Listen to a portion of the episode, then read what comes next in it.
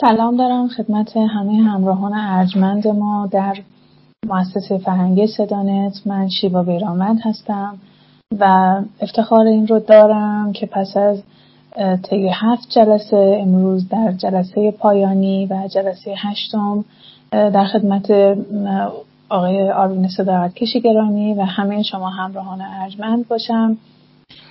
خیلی ممنونم آقای صداقت کشی که دعوت ما رو پذیرفتید. سپاسگزارم. اگر که تمایل دارید که با همراهان ما گفتگو رو آغاز بفرمایید ممنون میشم و من توضیح کوتاهی در مورد جلسه پایانی بعد از فرمایشات شما خواهم داد. درود به شما خانم بیرانوند و درود به همه همراهان عزیز شنوندگان و بینندگان که تا این جلسه همراه ما بودند امیدوار هستم که این جلسه هم احتمالا مانند جلسات پیش براشون مفید فایده و دانش افزا بوده باشد. همچنین پیش از اینکه شروع کنیم فرصت رو مقتنم میشمارم. یک بار دیگه از همکاران شما در مؤسسه فرهنگی صدانت تشکر بی پایانی می‌کنم برای صبر و بردباریشون و اینکه همه این چند جلسه بحث درباره رساله من رو همراهی کردن و همه نوع امکاناتی که مقدورشون بود در نظر گرفتن تا این برنامه به بهترین شکل ممکن منتشر بشه.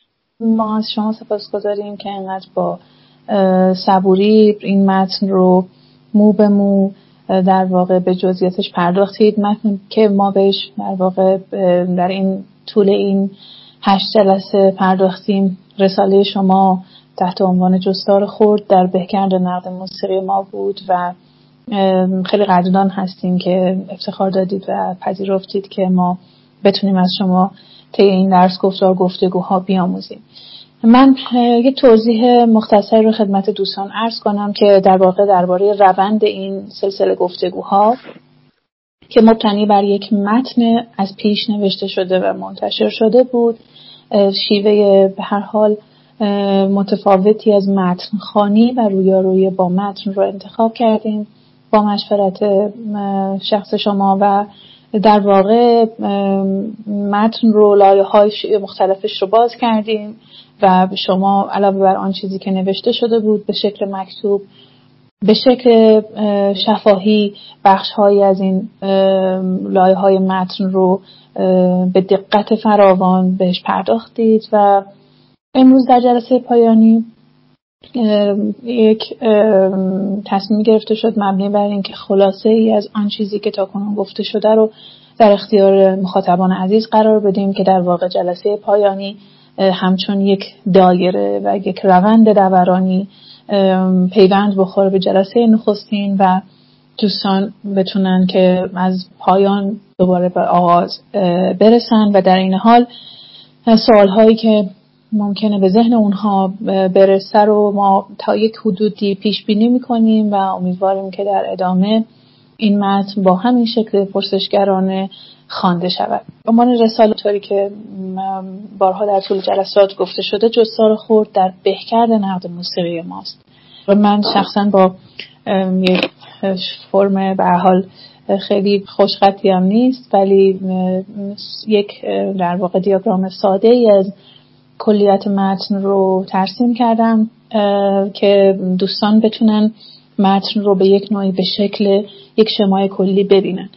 دلیل اینکه این کار رو انتخاب کردیم به این خاطر بود که کلیت متن یک فرم نوشتاری ویژه داره و در واقع یک الگوریتم بزرگه که همه اجزای اون به هم ربط دارن که در ادامه به این ماجرا و شیوه نگارشش هم خواهیم پرداخت. به همین خاطر ما در زمان کوتاهی این در واقع شمای کلی متن و گفتارهای متن رو در اختیار دوستان قرار میدیم. در واقع در گفتار نخست جستار خرد در به‌کرد نقد موسیقی ما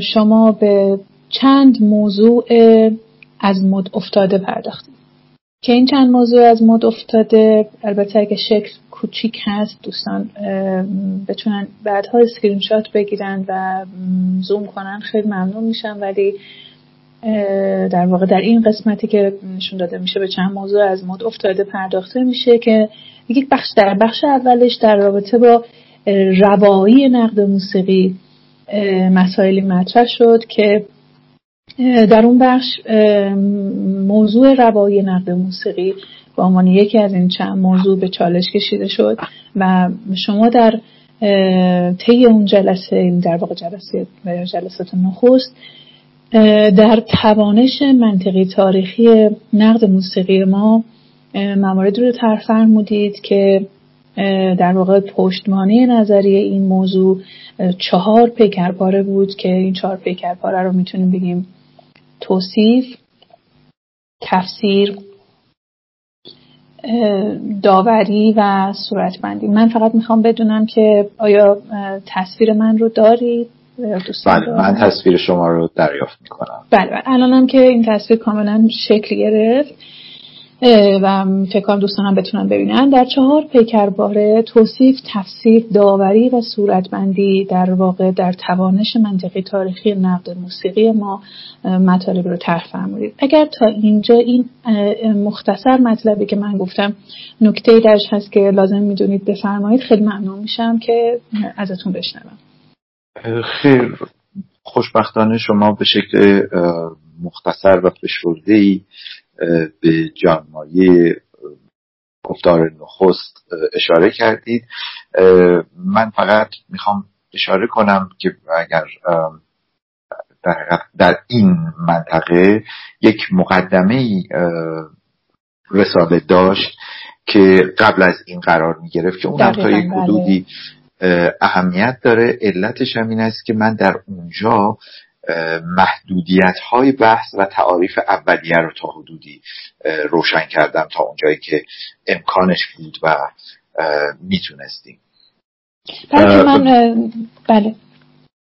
و تنها نکته این است نکته دیگری نیازی نمی‌بینم برای اینکه شما موجز اشاره فرمودید و به نظرم کفایت می‌کنه برای اینکه یادآوری بشه اگر همراهان از گذشته با ما همراه هستن بله و خیلی ممنون میشیم که در سوالاتی که در رابطه با چگونگی شکلگیری متن هست این مقدمه بسیار قابل تعمل و ضروری رو در اون بخش بهش بپردازیم و به این دلیل متشکرم. به این دلیل که در واقع بخشی از اون که مطالبی که اونجا کنار گذاشته میشه خیلی به اون مفصل بندی کلی متن ارتباط داره و اونجا ما از شما دوباره در این مورد خواهیم پرسید. موضوع از افتاده دیگری که شما تحت عنوان انگاره نقد بومی ازش سخن گفتید که در بخش دوم مطرح میشه در واقع باز هم اینجا در چهار بخش به این مفهوم بازگشته میشه و در واقع جزئیاتی در رابطه با این مفهوم در این کتگوری ها و دستورندی ها مطرح میشه که نخستینش معیارها و ضابطه هاست دومین اصطلاح شناسی سومین هدف وقایت نقد و چهارمین رسانه و گونه ابراز نقد.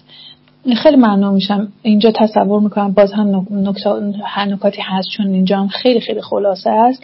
ولی ممنون میشم که در این مورد هم اگر مطلب طرح بفرمایید که این شما تکمیل بشه خیلی قدردان هستیم خواهش می‌کنم. اولا یک مطلبی لازم است در این بخش دوم گفتار نخست است. در واقع گفتار نخست دو بخش داشت. یکی بله. بخش بحث بر سر روایی نقد موسیقی در موسیقی ایران و موسیقی ایرانی و دیگری این چند موضوع از مورد افتاده که ببخشید این انگاره نقد بومی.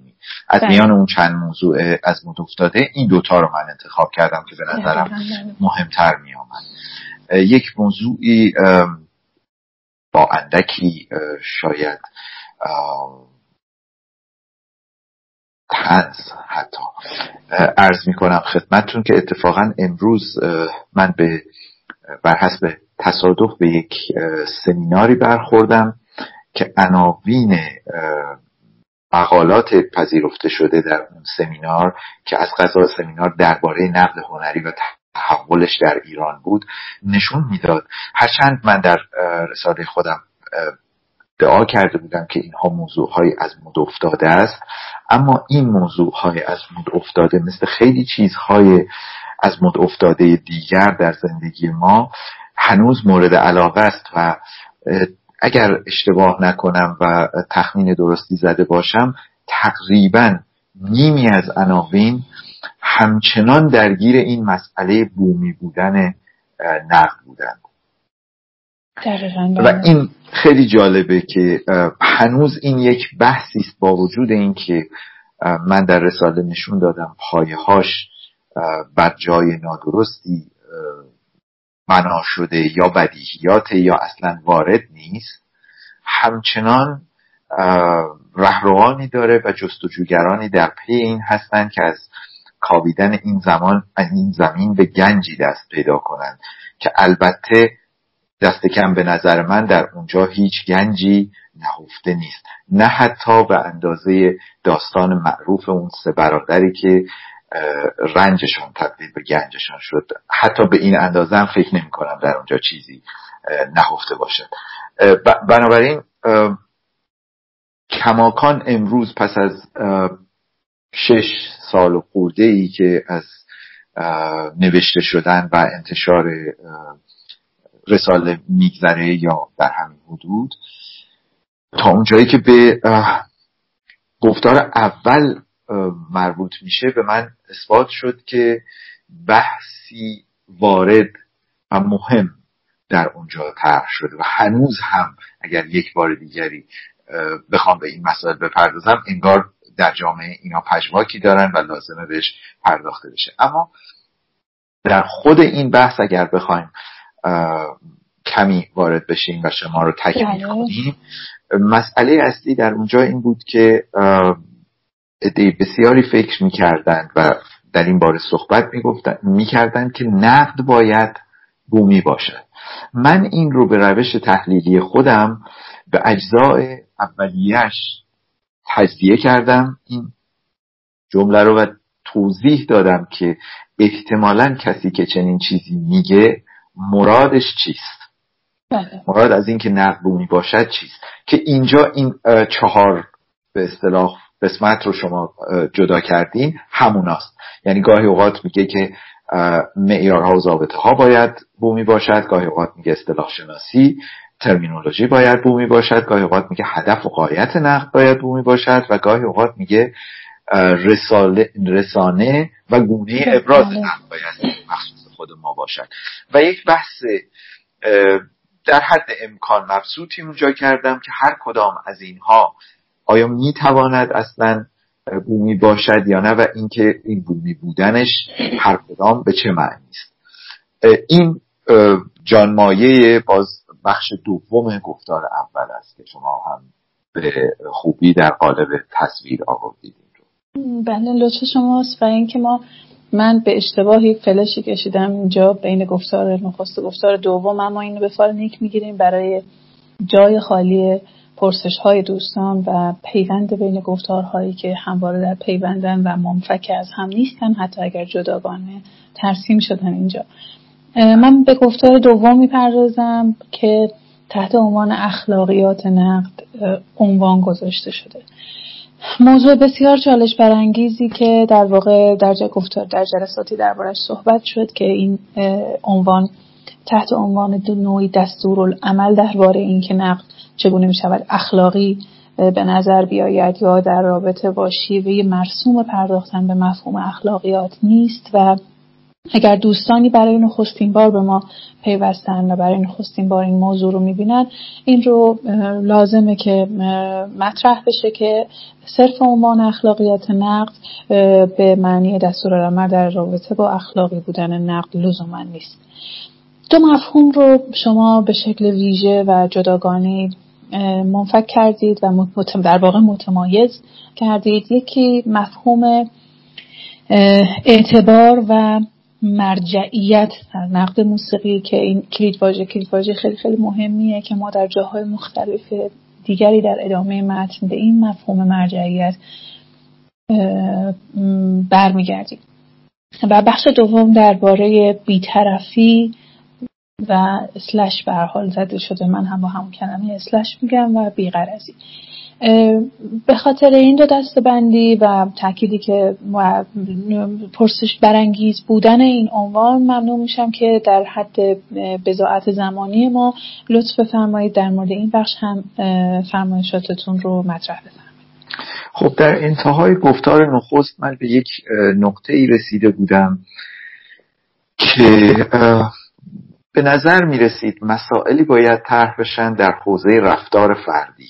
اون جایی که گونه ابراز نقد بله. مشخص میشه و خواست بومی بودنش مطرح میشه یک الزامی پدید میاره یک الزام منتها این الزام پنهانه من در اونجا مستقیم خیلی آشکارش نکردم الزامی به وجود میاره که ما بریم و ببینیم که در حوزه رفتار فردی نهاد نقد و کسی که فائل نهاد نقد یعنی نقدگر یا منتقد آیا مسائلی دارد که بخوایم از او بحث کنیم یا نه بله. اولین کاری که کردم طبق معمول این بود است که نگاه کنم ببینم قبل از این مسائلی مورد بحث قرار گرفته یا نه و دیدم اتفاقا حجمی بزرگ از توصیه های اخلاقی نقد باید چنین باشد و چنان باشد که معمولا هم راجع به منتقد گفته نمیشه راجع به خود نقد گفته میشه وجود داره. من اینها رو چون باز مثل اینکه مثلا نقد باید فساد نداشته باشد نمی‌دونم بدبستان مالی و چه و چه نداشته باشد با موضوع نقد یا افرادی که موضوع نقدش هستن اینا رو آنچنان بدیهی یافتم که حیفم آمد از پرداختن چنین مبسوط بهشون. اینا انقدر بدیهیات هستن که من فکر کردم نیازی نیست به چنین مسائلی بپردازیم با این شکل و عمق بنابراین اونها رو همون ابتدا کنار گذاشتم. بعدتر پرسیدم از خودم که این چه چیزهایی است که میارزد بررسی بشود و به یک نوعی در حوزه رفتار قرار می‌گیره. رفتار نهاد نقد با موضوع. نقد خودش و با مخاطبانش. اون وقت به مسئله اعتبار و مرجعیت نقد موسیقی رسیدم و از طرفی هم مسئله بیطرفی بیغرزی اولی خب مبسوط در یکی از جلسات راجبش صحبت کردیم. من دیگه بستی نمیدم. دومی یک مسئله بود که توی در حقیقت اون توصیه های اخلاقی نچندان مهم گفته می‌شد که نه باید بیطرف باشد و چه باشد و چه باشد منتها من در این مورد دوم احساس کردم که تجزیه و تحلیل گسترده این مخصوصا این صفت اولی یعنی بیطرف بله.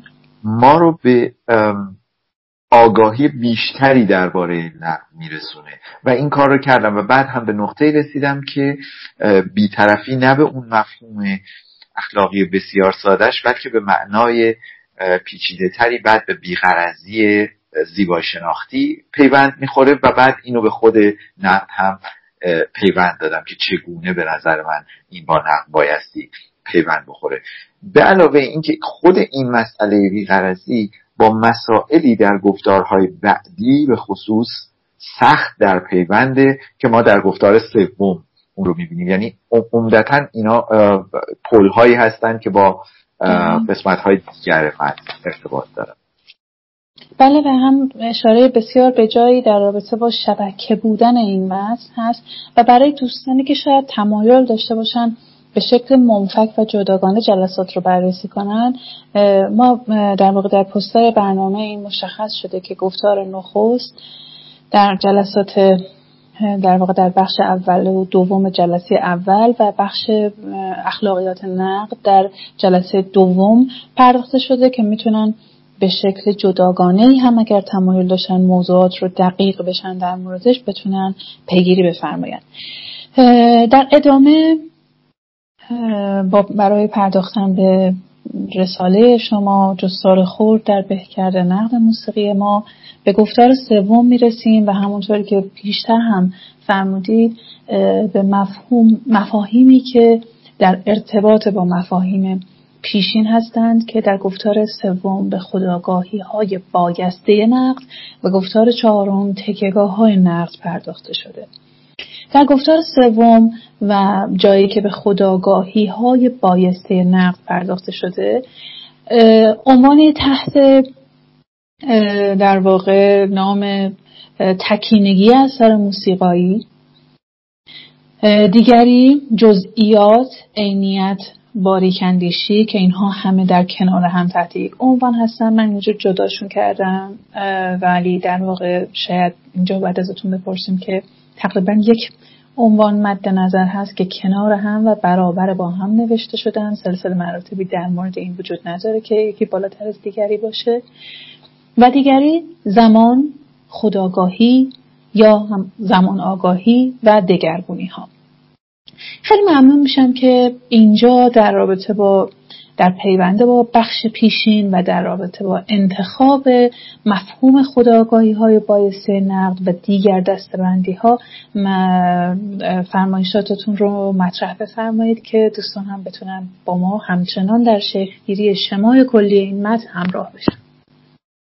خب ارز کنم که همونطور که من اشاره کردم وقتی ما به این نقطه رسیدیم در گفتار دوم یعنی بیطرفی و بیخرزی مخصوصا زیبا شناختی که یک ترم زیبا شناختی کاملا بله. شناخته شده است از دوره روشنگری بله. در آثار پیش, پیش از کانت ظاهر شده بله. و در اثر بسیار سترگ بله. او خیلی مورد بحث قرار گرفته و پس از او هم یک مسئله بسیار جدی در نظریه های زیبا شناختی بوده مخصوصا در قرن بیستم به یک نقطه می رسیم که گویی اثر هنری و اینجا اثر موسیقی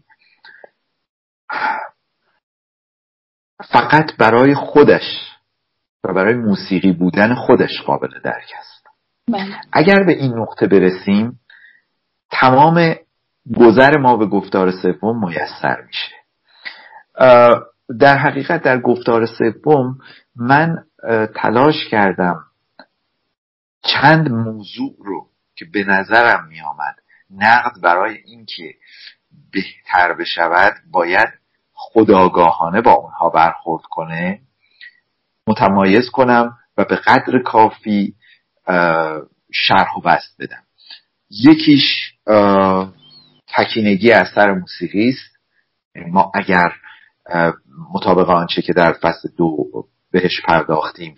بخوایم به اون شکل از بیغرزی دست پیدا کنیم بایستی آثار موسیقی را در تمامیت خودشون و به شکل خدایی بررسی کنیم. بله. پس نقد بایستی از این موضوع هم آگاه باشد هم خداگاهانه باش برخورد کنه. به گمان من البته. و بعد من مسائلی که زیل این می‌دیدم تجزیه تحلیل کردم که خب طبعا دوستان در جلسه ای که مربوط به این موضوع ها بوده اگر مایل باشن می‌تونن تشریف ببرن و مطالعه کنن بشنون. از طرف دیگر اگر ما بخواهیم یک نقدی داشته باشیم که به این تکینگی بخواد بپردازه لازم میاد که درگیر جزئیات اثر بشیم عینی برخورد کنیم یعنی بپذیریم آنچه که ما در یک اثر میابیم در خود اثر است و نه در ما به عنوان فائل های شناسا. حداقل بخش عمده ای از این در خود اثر است. من اونجا استدلال هایی هم کردم که چرا چنین میاندیشم و اگر چنین نیندیشیم مخصوصا به شکل افراطی چه اشکال هایی پیش میاد؟ بله. اگر به شکلی افراطی معتقد باشیم آنچه که در اثر میابیم در ذهن ماست فقط وقتی اتفاقاتی یک نتایجی داره. این که اون راه ما رو میبنده و قاعدتا باید بذاریمش کنار. باریکندیشی هم از همین جا میاد که ما در حقیقت باریکندیشی وسیله دست یافتن به جزئیات است و وسیله دست یافتن به عینیات است. روش دستیابی است این دو موضوع که قویا در پیوسته همدیگه هستن را اگر بگذاریم کنار به این بخش دیگر می‌رسیم که مسئله زمان است. این به خودی خود از مقوله بیغرزی قابل استخراج نیست اتفاقا بلکه مسئله زمان تا یک حدودی از لحاظ بن فلسفیش با اون مسئله که کانت مطرح می‌کنه قبل از بله. کانت بومگارتن و دیگران مطرح کردن خود اصطلاح رو ارل شافتسبری یا لورد شافتسبری چیز کرده مطرح کرده با اون مسئله اتفاقا یک حداقل اگر بگیم تضاد نداره نخواهیم بگیم تضاد داره باید بگیم تفاوت هایی داره زاویه ای داره با اون مسئله. این مسئله زمانه. در اینجا من پیشنهادم این بوده که ما از اینکه موضوعات کارمون اولا زمانمندن یعنی زمان برشون میگذره و گذشته. و از اینکه خود ما و فن کار ما هم زمانمنده و زمان برش میگذره آگاه باشیم. نقد باید این موضوع رو بداند. ولو اینکه نخواهیم لزوما در کار خودمون راه بدیم بایستی از این موضوع آگاه باشیم.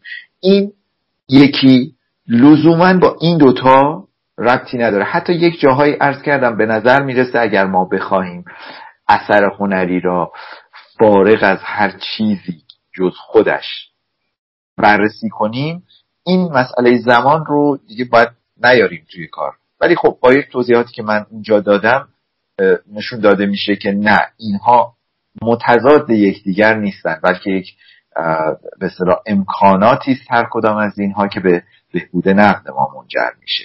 از حتی از لحاظ فلسفی هم شاید اونقدرها این اینها با هم دیگه این دو زیر ساخت با هم دیگه در تنافر قرار نگیرن. البته این بحث بنیان فلسفی شو دیگه من در اونجا مطرح نکردم برای اینکه خارج از به اصطلاح توان و تخصص من از قاعدتا. به همین دلیل گفتار سوم این سه موضوع رو مورد بررسی قرار داده. این یک مسئله کوچکی هم اینجا هست مسئله دگرگونی بله. که حالا اگر نقد از گذشت زمان بر موضوعات کارش آگاه باشد و به اونها به شکلی زمانمند نگاه کند رد دگرگونی ها رو می‌تونه آشکار کنه. و این خیلی مهمه. یعنی یکی از مسائلی که در نقد اهمیت داره اینکه ما دگرگونی رو بفهمیم برش آگاه بشیم و تصمیم بگیریم چگونه می‌خوایم باش برخورد کنیم در نقدمون. اینکه در نهایت تصمیم بگیریم حالا این دگرگونی که اتفاق افتاده مثلا اولویت ما نیست و می‌خوایم درباره چیز دیگری فکر کنیم خیلی فرق داره تا اینکه ما اصلا نفهمیم و اصلا اهمیتی ندیم که حالا دگرگونی اتفاق افتاده یا نیفتاده. بنابراین این مسئله زمان آگاهی رو و خود مسئله زمان رو هم من اینجا مطرح کردم.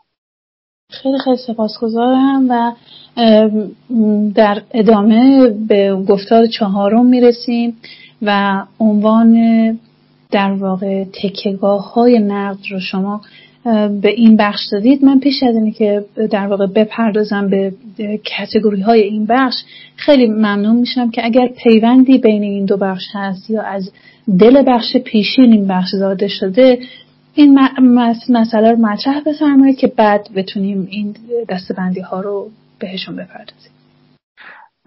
متشکرم. بله کاملا پیوند است. یعنی پیوند این گفتار با گفتار قبل خیلی بیشتر از پیوند است که گفتارهای یک و دو با سه داشتند. و این پیوند چگونه است؟ اگر توجه کنیم به این شکل خلاصه ای که شما لطف کردید کشیدید در حقیقت من اینجا سه موضوع رو خواسته بودم که نقد بهش توجه کنه و خداگاهانه هم توجه کنه. اون سه موضوع یکی زمان و زمان آگاهی و خداگاهی از زمان. از این قبیل بود دیگری مسئله عینیت بود. حالا اون جزئیات باریک اندیشی هم فعلا فاکتور می‌گیریم و دیگری تکینگی اثر موسیقی. در, گفت در اون گفتار این سه مسئله به عنوان سه مسئله عام طرح شده بودند که ما باید بر زمان بر وجود زمان در موضوع کارمون و در خود کارمون و در جایگاه خودمون و حتی در روش کارمون آگاه باشیم بسیار بله. یک بحث هایی هم اونجا شده بود که اینا هر کدام معنیش چیست و اگر آگاه باشیم چه می شود و اگر آگاه نباشیم چه می شود یا اینکه باید اثر هنری را به شکلی تکینه ببینیم یا بهتر است به شکلی تکینه ببینیم بله. خب سوال بعدی و بلاواسطه احتمالا هر ذهنی که تا آنجا آمده بود این بود چطور این کارها را بکنیم؟ بله. ببینید شما یک وقتی میگید بهتر است این کار رو بکنیم. بهتر است ما از زمان آگاه باشیم. بهتر است حالا این مثال خیلی چیزی غلطیه. من منظورم از زمان لزوما ساعت و کرونولوژی و اینها نبود. اونجا مفهوم عامتری رو مد نظر داشتم. ولی یک کسی میگه که بهتر است ما در زندگیمون در زندگی روزمرهمون زمان رو جدی بگیریم. بعد می‌پرسن چطوری میگن که مثلا گذشت زمان رو مدرج کنیم. این روش. بعد میگن با چه وسیله؟ میگن ساعت اختراع کنیم که بتونیم زمان سنجی کنیم و مداوم سنجش زمان در اختیار داشته باشیم بتونیم استفاده کنیم. پرسش این گونه از فصل سوم بلاواسطه منجر به فصل چهارم میشه. علتش هم این است که اون خواست هایی که من داشتم یعنی حضور عینیت توجه به تکینگی اثر و مسئله زمان پیشا پیش روش هایی داره و دانش هایی برای انجام این نوع کارها گسترش یافته. بنابراین ما لازم نیست که برسیم تا گفتار سوم و با خودمون بگیم خب حالا اگر من خواستم تکینگی اثر موسیقی را توجه کنم بهش برم یه روشی از خودم اختراع کنم که به تکینگی اثر بپردازم خیر چنین. چطور است؟ اینکه مسئله موسیقی شناسی با این تکینگی اثر موسیقی و عینیت در پیوست است. مخصوصا این بخش تجزیه و تحلیل موسیقی بعد مثلا نظریه. موسیقی. چطور است؟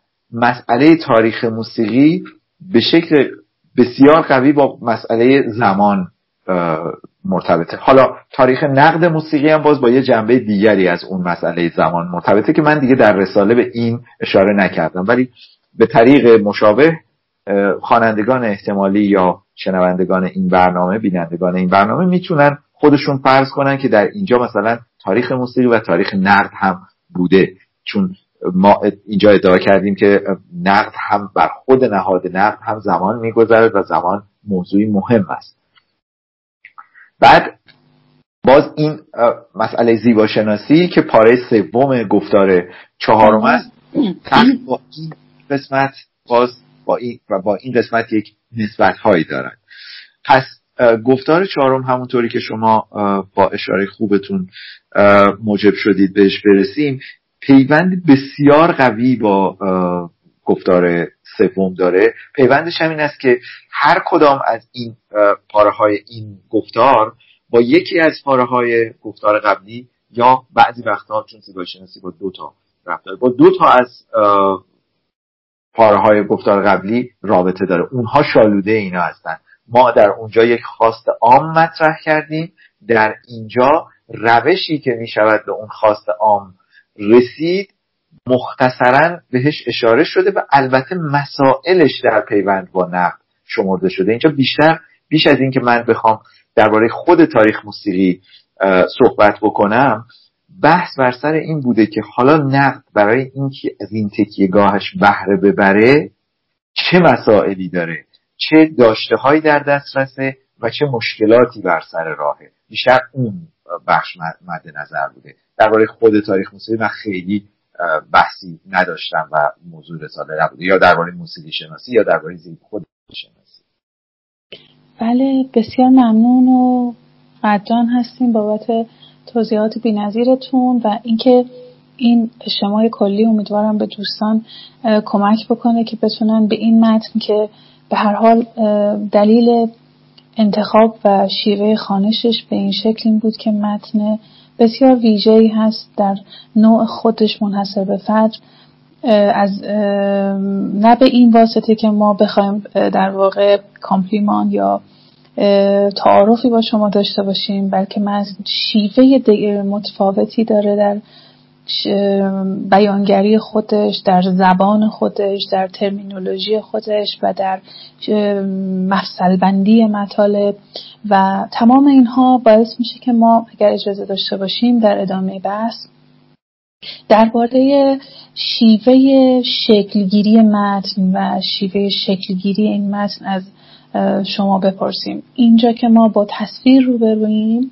تصویر روبروی دوستان قرار گرفته خیلی مشتاقیم که در جلسه پایانی از شما درباره چگونگی شکلگیری رساله جستار خورد در بهکرد نقد موسیقی ما بشنویم. خب من بیرم اگر اجازه بدید اون تصویر رو بر میدارم چون به قدر کافی روش صحبت شد. حالا اگر بله. در جایی لازم شد باز من بله. تصویر رو بهش اشاره خواهم کرد. آنچه درباره رساله و انفرادش شما فرمودید نظر لطف شماست. من خودم شخصا چنین فکر نمی کنم دربارش. این هم یک شیوه ای از فکر کردن به این نوع مسائل بوده است که من بسیار پوزش می‌خوایم ما هنوز تصویرتون رو نداریم و اگر بزرگ بفرمایید. تصویر من هست؟ در واقع الان ما فقط تصویر همچنان آها بسیار خوب. الان باید داشته باشید.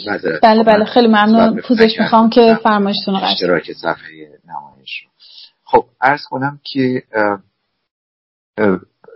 در حقیقت اون انفرادی که شما بهش اشاره فرمودید حاصل لطف شما و همکارانتون است. به من و این متن و این هم یکی از شیوه های اندیشیدن به مسئله نقد بوده است که در حد و حدود امکان اندیشه من در اون سالها رخ داده و لابد هم خود من ممکن است یک وقت دیگری بتونم جور دیگری فکر کنم و قطعا دیگرانی هم هستن که های دیگری فکر خواهند کرد. ای بسا دانش افزاتر و به هر حال اندیشه برانگیزتر. اما درباره چگونگی شکل گرفتن متن شاید جالب باشه. چیزی که من در ذهن داشتم یعنی تخیل یا رویایی که در ذهن داشتم و محرک این اولیه چنین نوعی از کار شد یک قضیه ای از تاریخ علم است از تاریخ علوم پایه است. هیچ ربطی هم به موسیقی و نقد موسیقی و اینها ندارد.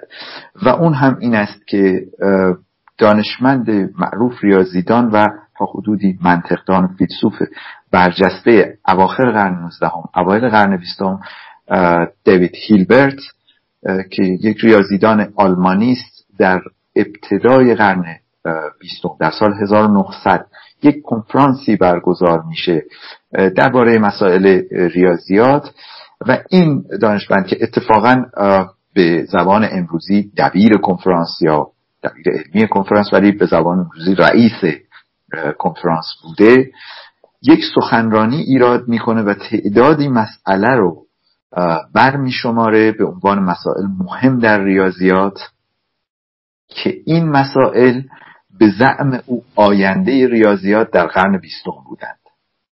بله. از قضا دو سال بعد هم در ترجمه انگلیسی همین مقاله در این سخنرانی اون مسائل به 23 مسئله می‌رسه. اول چند تا بوده؟ ده تا فکر می‌کنم.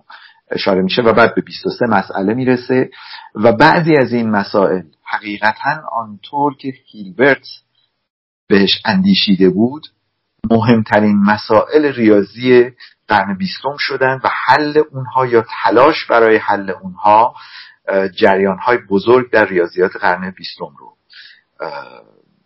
به اصطلاح رقم زد. بیان که بخوام جایگاه خودم رو هیچ ارتباطی با یک دانشمند در تراز جهانی مثل هیلبرت داده باشم یا دوچار سوء تفاهمی درباره اثری که یک نوشته ای مثل جستار خود می‌تونه بذاره با سخنرانی و مقاله هیلبرت در ذهنم پدید بیاد. فقط به عنوان یک سرمشق یا یک انگیزه که شاید بشود بعضی مسائل رو طرح کرد که نگاه کردن به اونها به بهکرد جریان نقد بیانجامد من هم دست دادم به فکر کردن در این باره. و در این مرحله ای که عرض می کنم خدمت شما هنوز طرحهای اولیه رساله اصلا شکل نگرفته بود نوشته نشده بود. فقط یک به اصطلاح ایده کلی بود که آیا ما اصلا می توانیم چیزی بنویسیم در این باب؟ فکری به ذهنمون می‌رسه یا نه؟ خب من البته بررسی کرده بودم و دیده بودم که برخی از همکاران و حتی همکاران خیلی پیشکسوت در گذشته نوشته هایی در این باب داشتن حتی مثلا به حد یک بند از یک مقاله بلند سعی کردن اشاره بکنن که چگونه به نظرشون شرایط مطلوب نقد چگونه است. بنابراین این کار نشدنی نبود به نظر من و نمونه هایی هم داشت. هرچند اون نمونه ها از لحاظ تاریخی بسیار حداقل از لحاظ حجم بسیار مختصر بودند. هرچند بعضی هاشون به هر حال از لحاظ عمق و جرفندیشی کاملا قابل توجه. حرکت اول اینطور صورت گرفت. یعنی با این ایده که آیا ما می توانیم برای بهکر پیشنهادی به آینده نقد موسیقی بدیم یا نه؟ همین. و بعد من شروع کردم به بررسی مجموعه مسائلی که به نظرم بایستی تغییر می کرد تا نقد بله. بهتر بشود باز هم به نظر من یعنی با اون تعریفی که من از نقد در ذهن دارم و با اون آرمان هایی که من برای نقد میپندارم بایسته و شایسته است اینجا اگر کسی با اون شالوده ها یعنی یک با اون تعریف و دو با اون آرمان های بایسته و شایسته ای که من الان روشون انگشت گذاشتم موافقتی نداشته باشد طبعا رساله و پیشنهادهاش به آینده نقد برای او ممکن است بیمعنی بشه. ولی با این شرط محدود کننده با اون تعریف با اون آرمان هایی که من فکر می کنم بهتر است نقد اون سو برود این پیشنهادها در زمان نوشته شدن رساله به نظر من کارگر بود برای بهکرد نقد. یعنی اگر نقد به این سمت ها می‌رفت اوضاع نقد موسیقی ما بهتر می‌شد. خیلی ممنونم که بزرگواری فرمودید. البته با نهایت تواضع میفرمایید و این توضیح توضیح خیلی با اهمیتیه چون در ادامه پرسش ها کاملا سنگ بنای مهمیه برای ادامه راه. من یک خواهشی داشتم البته می‌تونید که این پیشنهاد رو اگر که زمان ما رو می‌گیره در واقع یا تغییر بدید یا رد بفرمایید. با توجه به اینکه این چگونگی شکلگیری متن به هر حال برای عدهای از پژوهشگرانی که مخاطب این برنامه هستن مطرح میشه و در واقع مفهوم آینده جویی و در این در رابطه با این متن مطرحه. هر جا که تصور فرمودید اگر امکان داره. جایی برای پژوهشگران هست که می‌تونن بهش بپردازن یا در واقع باز گذاشته شده برای اینکه اونها بتونن به این بخش تعمل بیشتری داشته باشن یا در رساله فرصت نشده که تعمل بیشتری باشه. خیلی ممنون میشم که به این بپردازیم چون به هر حال در نهایت امر این برنامه برای گونه تعامل دیگر پژوهشگران با این متن ترتیب داده شده در هر شکلی که حتی از یک پرسش کوتاه گرفته تا در واقع پژوهش هایی که می‌تونه به این متن بپیونده. ممنون میشم و اگر که تمایل دارید این, این مسئله رو پیوند می‌زنم به این که اساسا چه شد که رساله نوشته شد. این در واقع پرسش بعدیه. ارز کنم اولا جاهایی بله هست که جای اندیشه طبیعتا وجود دارد که من اون جاها رو خودم می‌شناسم و بعضی هاش رو هم در متن اشارات کوچکی کردم که در اینجا می‌شود. راه رو ادامه داد منتها چون بحث ما نیست وا می‌گذارم و میگذرم. این اول. دوم قطعا هر متن نوشته شده ای با هر سطحی از اهمیت یا با هر سطحی از عمق و ارزش فکری جاهای بسیاری دارد برای ادامه دادن که اصلا به ذهن من هم نرسیده. دیگرانی قطعا خواهند اومد و اگر این متن اصلا شایسته یک بار دیگر خونده شدن در اون روزگار باشد که من یه خورده در این باره شکم دارم. اون وقت فکر می‌کنم به موقع راجع به بقیه مسائلی که من ندیدم نتونستم ببینم اصلا به اون سمت نرفتم بحث خواهد شد.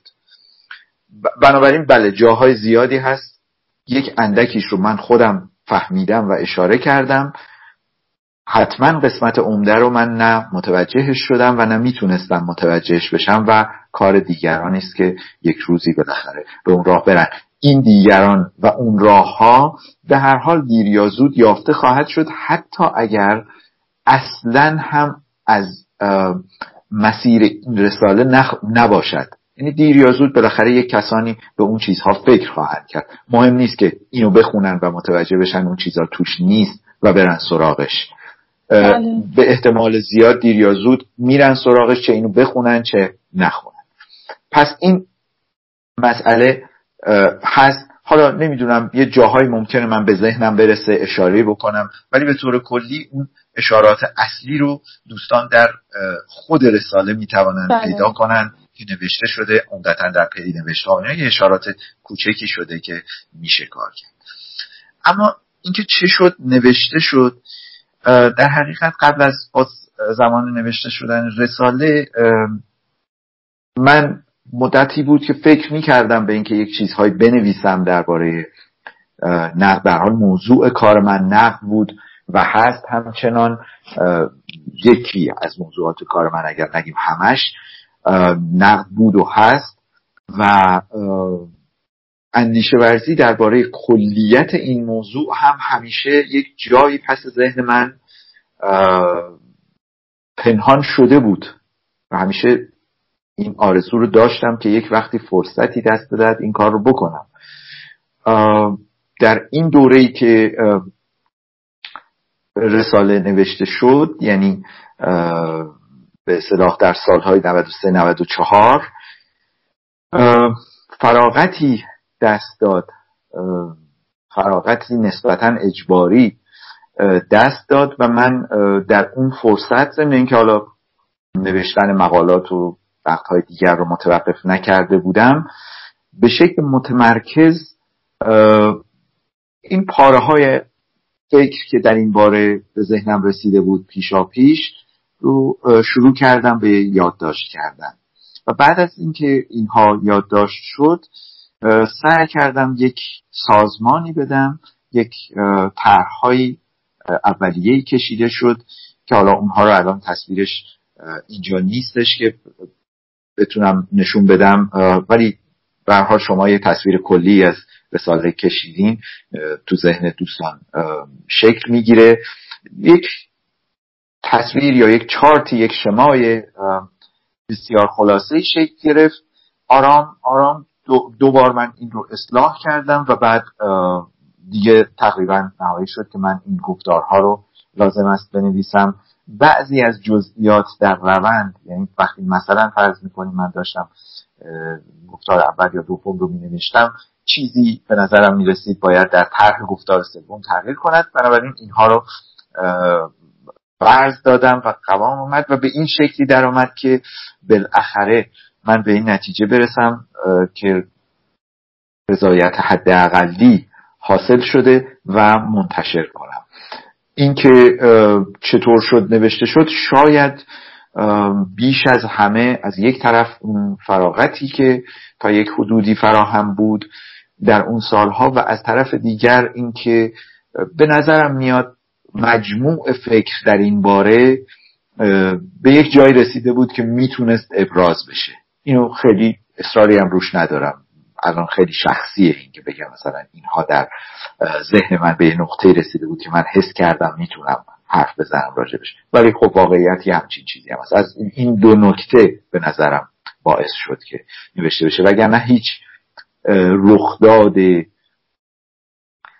بسیار متمایزی درباره نقد موسیقی در اون سالها نیفتاده بود که مثلا من بگم واکنش به اون این شد که من چنین رساله بنویسم. نه سالها بود که من فکر می‌کردم که شاید چنین کارهایی بکنم.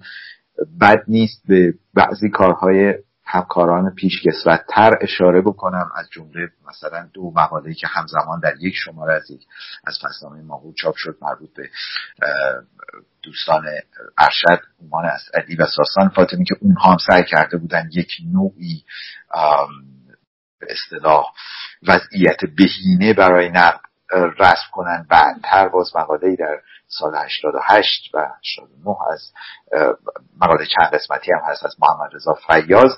وقتی اونها رو هم من در سالهای گذشته خونده بودم بله. شاید به حال در پس ذهنم یک جایی بود که من هم در این باره حرف خودم رو بزنم. اون هم کاران ارشد حرفهای خودشون رو زده بودن و به هر حال تا اونجایی که ممکن بود گفته بودن نظرشون در این باره چیست. من هم فکر می‌کردم یک روز و روزگاری دلم می‌خواد که با توجه به اینکه من متمرکز بودم روی کار نقد من هم پیشنهاد خودم رو بدم و بگذارمش برای اینکه دیده بشود. پس اینم شاید تا حدودی موثر بود. حالا ولی اینکه کی این اتفاق میافتاد واقعا خیلی مشخص نبود که بالاخره در سال 93 94 این اتفاق افتاد. در اواخر 93 تا اوایل 94 نوشته شد و بعد هم که در خود سال 94 منتشر شد رساله در دو قسمت در فصلنامه ماهور. خب من خیلی ممنونم. من شاید برای دوستان یکم عجیب باشه که چرا در رابطه با این موضوع داریم در واقع پرسش مطرح میشه. من به سهم خودم این مسئله رو مطرح می‌کنم چون با توجه به اینکه ما سر یک ساعت این بخش رو اگر اجازه بفرمایید به پایان برسونیم و وارد بخش دوم بشیم در پایان این مسئله رو طرح کنم که پرسش بعدی من در رابطه با شیوه مفصل بندی مطالب این متنه. اما چرا این پرسش ها مطرح میشه؟ برای اینکه بعضی از مسائل شخصی هست و ممکنه به انگیزه های شما برگرده. شاید به خاطر انگیزه کلی این سلسله گفتگو هاست و اون هم پرهیز از نوعی نوشتار شتاب زده و تنها برآمده از شهود که بسیار هم ارزشمنده و در جای خودش قابل تعمل مسئله شهود شورمندی و به هر حال نوشتار برآمده از دل. اما تعمل بر یک نوع عقل نوشتاری و مکتوب و شیوه مکتوب کردن مطالب. یکی از اهداف این متن خانی بوده که در واقع به یک نوعی هم بیاموزیم از شما و هم بررسی کنیم که یک متن چه مفصل بندی هایی داره و ورای شورمندی و حال و هوای شخصی نویسنده روند نوشتاری داره که احتمالا برای پژوهشگران دیگه اگر که نخواهیم بگیم یگان راه بلکه یکی از راههایی که میشه بر اون تعمل کرد و در واقع بهش پرداخت. خیلی ممنونم و در واقع ما من پرسشم رو مطرح کردم خدمتتون و در بخش بعدی ممنون میشیم که به پرسش درباره شیوه مفصل بندی مطالب بپردازیم بله خواهش می‌کنم. من ارز کنم که این مطلبی که شما فرمودید یک اشاره کوچکی قبل از اینکه این بخش به پایان برسه نه به مفصل بندی بلکه به مسئله کلیش بکنم و اونم این است که به هر حال چنین متنهایی همه آنچه که به این شکل ها نوشته میشه امکان اینکه از سر اون نوع شهود که شما بهش اشاره می‌کنید باشد رو نداره این هر کس دیگری هم که نوشته همون دوستان پیشکسوت دیگری هم که من بله. نام بردم وقتهایی که نوشتن نوشته هاشون گواه هست که حاصل تعمل تعمق و مطالعه گسترده پیش از اون است امکانش بله. نیست بنابراین من این رو خیلی لزوما به متن خودم مرتبط نمی بینم و هر نوشته ای از این دست از همین راه ها میره. کم و بیش یک دوره ای از تکمیل ذهنی در ذهن معلفان طی می‌کنه اندیشه ورزی هایی در باب قسمت های مختلفش صورت می‌گیره و حالا اینکه به اصطلاح شکل نهایی یا فرم نهایی چگونه باشد اون یک بحثی است که دیگه تو ذهن هر معلف یه, یه طوری صورت می‌گیره و گاهی اوقات هم بسته به اون جایی که قرار است اینها منتشر بشه بازی محدودیت هایی بله. بر کلیت فرم قائل میشه می‌گذاره و باعث میشه که مثلا این شکل بشود و اون شکل نشود برای مثال اگر فرض کنیم من لازم می‌شد که هزار صفحه در این باره بنویسم خب طبعا دیگه نمی‌تونستم در یک فصل نامه هر قدر هم پرحجم و تخصصی چاپش کنم. این محدودیت هم وجود پیدا می‌کنه که خب لازمه به اون توجه بشه. بنابراین این بخش رو من خیلی مختص خیلی که نه اصلا مختص رساله خودم نمی‌بینم و تقریبا هر نوشته دیگری از این دست هم چه درباره نقد باشد چه درباره هر چیز دیگری همه نوشته های یا تعریفات تحقیقی از این نوع با هر تکنیک اندیشه ورزی که در اونجا وجود داشته باشه هم از اینکه تحلیل منطقی شده باشه یا نه تحلیل کتابخانه شده باشه و الاخر همین روندها رو طی می‌کنن. اون چه که نوشتارهای شهودی است در بهترین حالت ها اگر فردی که این نوشته رو می نویسه فردی متعمل باشه و قبل از این بسیار اندیشه ورزی های کرده باشه و اینها و اونا در ذهنش حاضر باشه در نهایت میشه طرح دیدگاه. اون دیگه بحث مقالات تحقیقی و اینها دربارش مطرح نیست. شاید آنچه که یک کمی تفاوت داشته باشه در اینجا این است که نسبت به معمول مقالات تحقیقی درباره موسیقی و درباره مسائل موسیقی در ایران تکنیک تحلیل و پردازش مطلب در اینجا یک کمی متفاوت است. اونم به دلیل زمینه هایی است که من دارم و علاقمندی های متفاوتی که با بقیه همکاران و اندیشه ورزان در این حوزه دارم. طبیعی هم هست. فقط به نظرم اینه که در اینجا شاید یک کمی ولی ما اجازه بدی که با تو موافق نباشیم از یه نظری به خاطر اینکه مسئله این عمومیت بخشی به اینی که هر متن پژوهشی لزوما به این شیوه پیش میره شاید بتونیم بگیم که قدری باز هم به تواضع شما برمیگرده. اما خب به هر حال برای این که این متن نویسنده شما هستید ازتون خواهش دارم که یه مقداری به خود این ویژگی های منحصر به فرد خود متن به هر حال با توجه به به هر حال شیوه نگارش متفاوتش بپردازیم. همونطور که من چند بار هم اشاره کردم هدف این نیست که در واقع بار ارزشی به شکل شخصی بخوایم به این متن بدیم ولی در واقع خود شیوه نگارش متن به لازم پژوهشی شیوه قابل تعملیه تفاوتهایی داره که خیلی هم خوشاینده که به وایاری خودتون بتونیم به اون در واقع تفاوت ها و به ویژه در رابطه با مفصل بندی مطالب بپردازیم. سلام دوباره خدمت همراهان ارجمند. ما در بخش دوم از جلسه هشتم و جلسه پایانی در رابطه با سلسله گفتگوهای میز و با تحمل بر متن جستار خورد در بهکرد نقد موسیقی ما از آقای صداقتیش در خدمتتون هستیم و با پرسشی که مطرح شد در رابطه با شیوه مفصل بندی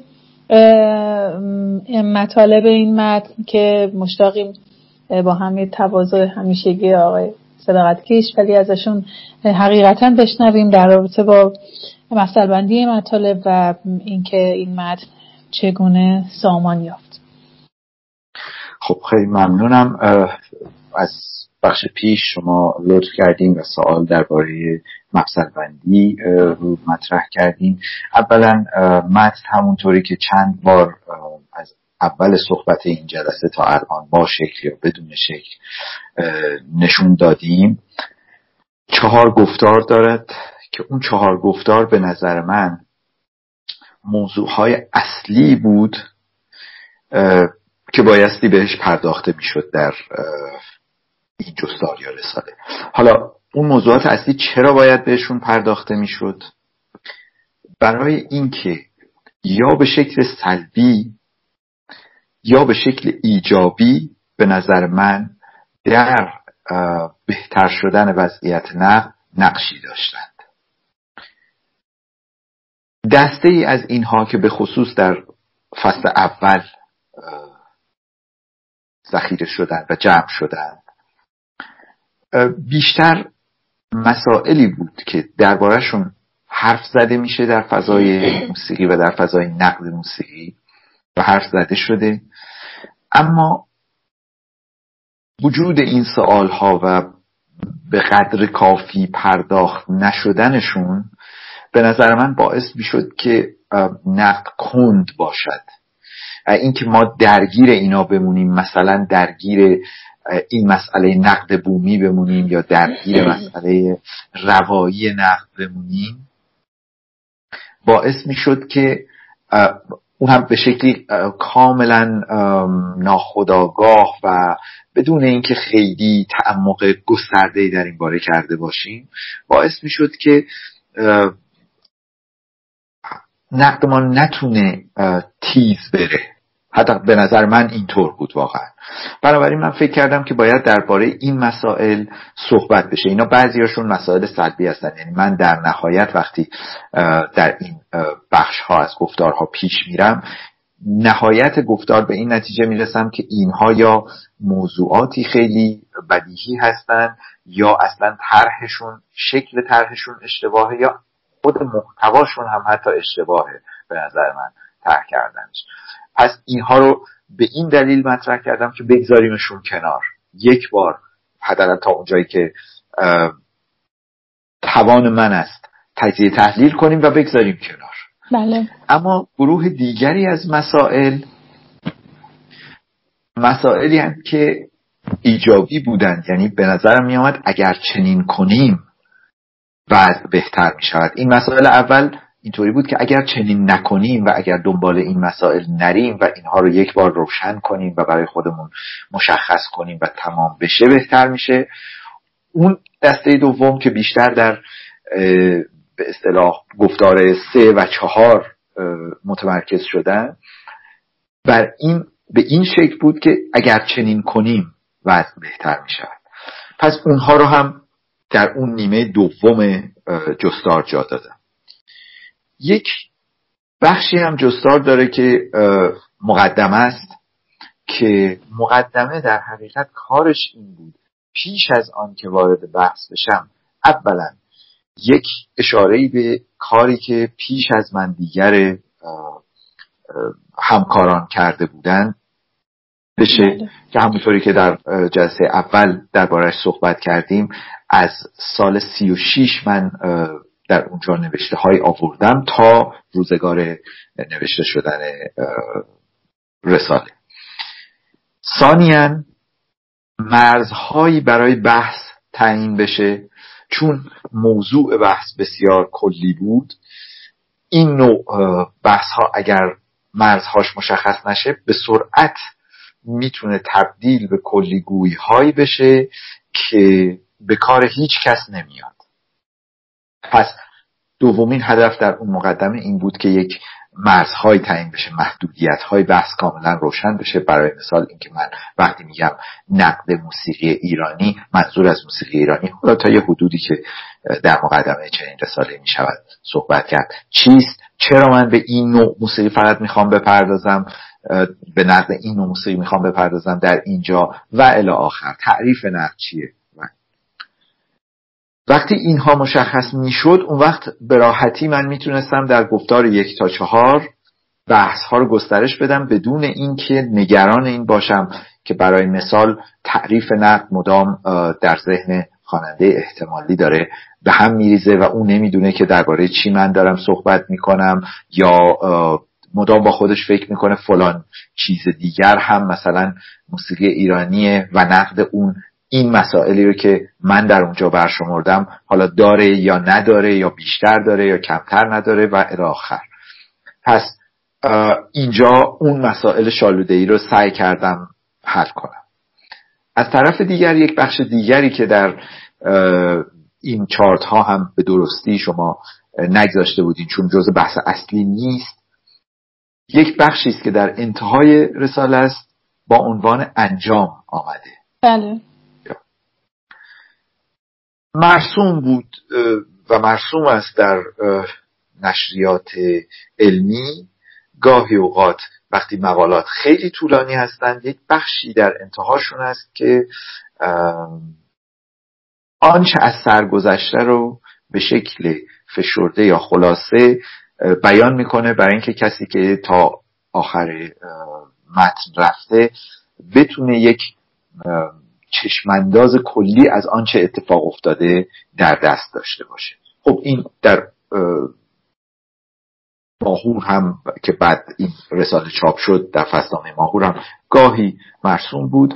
اگر هم نبود در هر حال من خودم جداگانه چون زمان که رساله رو می نوشتم مشخص نبود که قاعدتا در کجا قرار است منتشر بشه. در این گذاشتم. از لحاظ عملی با یک دید عملگرایانه اگه بخوایم نگاه کنیم وقتی ما نزدیک سی و یک هزار کلمه اگر درست به خاطرم باشه رساله یک همچین طولی داره. وقتی یه چنین چیزی می نویسیم و قالب قالب کتاب هم نیست مردم با حس اینکه یک مقاله رو دارن می‌خونن می‌خونن و میرن ته بد نیست که در اون آخر یه چنین چیزی هم باشد.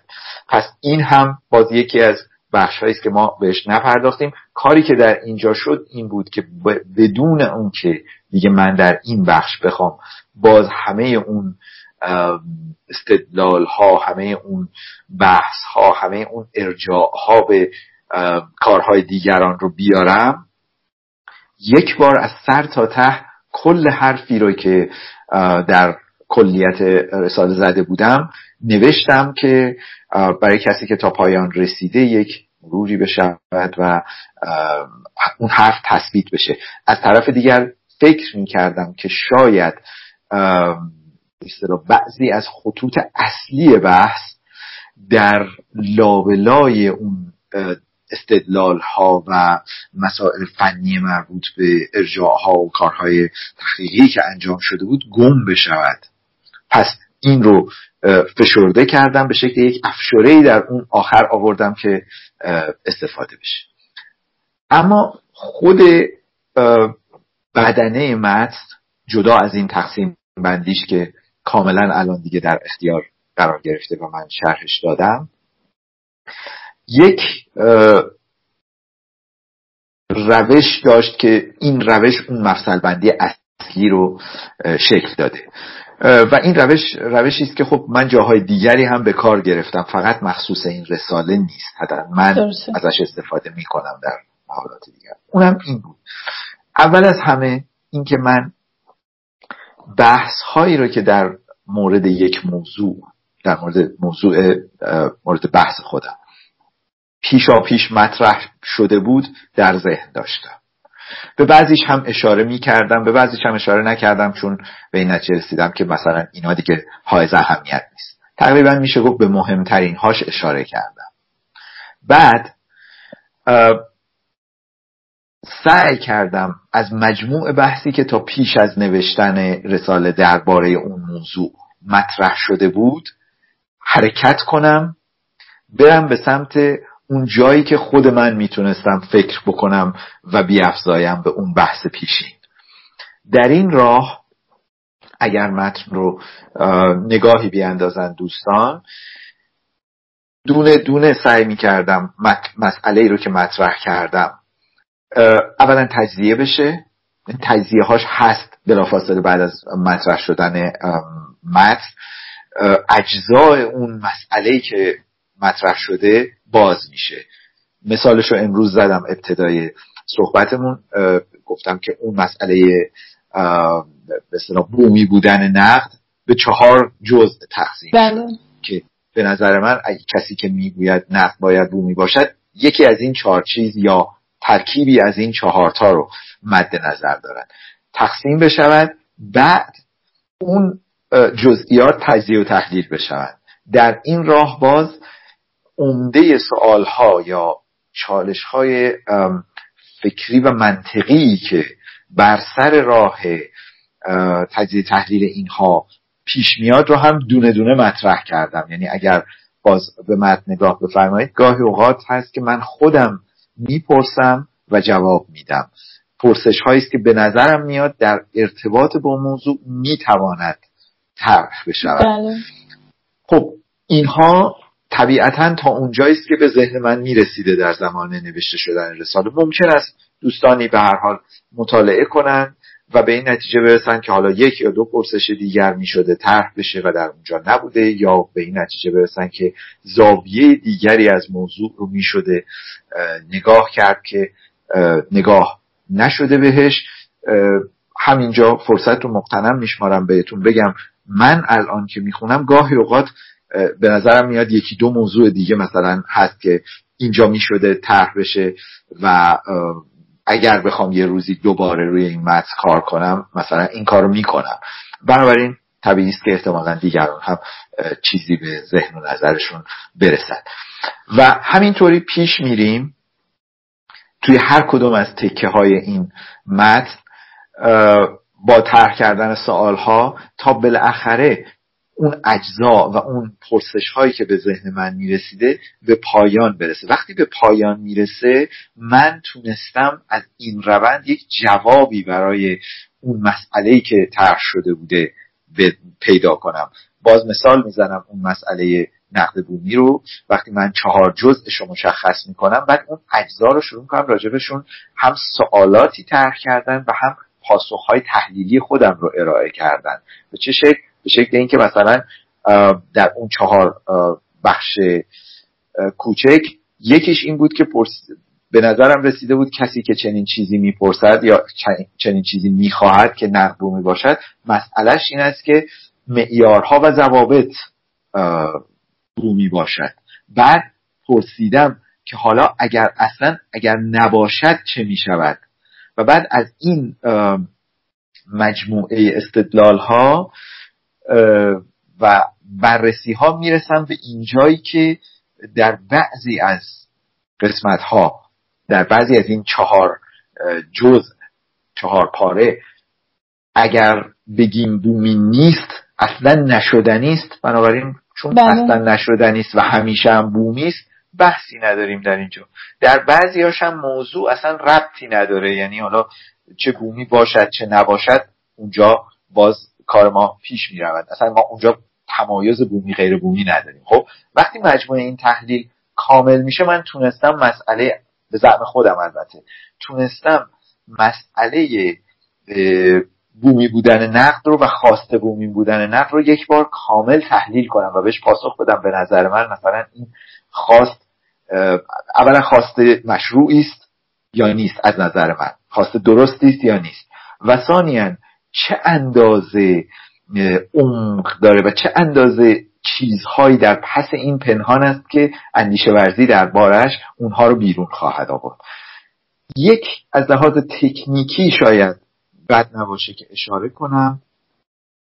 بعضی وقتها و مخصوصا در بخش اول گفتار اول از تکنیک های منطقی شبیه برهان های خلف استفاده شده. یعنی من در لحظات اول فرض کردم که هر قضیه که طرح میشه هر مسئله ای که طرح میشه اصلا بیایم بپذیریم کسانی که میگن درست میگن. و روی این وضعیت بریم جلو و ببینیم به چه مشکلات احتمالی و به چه تناقضهایی می‌رسیم. برای مثال وقتی بحث ناروایی نقد و امکان ناپذیری نقد مطرح شد در اون پاره اول گفتار اول. من گفتم باشد قبول می‌کنیم که نقد امکان ناپذیر و نارواست در موسیقی ما. و بعد طبعات این رو بررسی می‌کنیم. هم از لحاظ منطق هم از لحاظ وضعیت. یعنی هم از لحاظ تاریخی بررسی می‌کنیم ببینیم قبلا چگونه بوده است در آینده چه طبعاتی خواهد داشت و الی و بعد چون از اینها به تناقض رسیدم که اینا تناقض های قطعی است و قابل حل نیست نتیجه گرفتم که بعضی از این نکاتی که مطرح میشه نکات درستی نیست. حداقل صورتبندیش درست نیست. نباید به این شکل مطرح بشه. اینا یک مسائل دیگری است که به این شکل خام مطرح میشه و مشکل درست می‌کنه.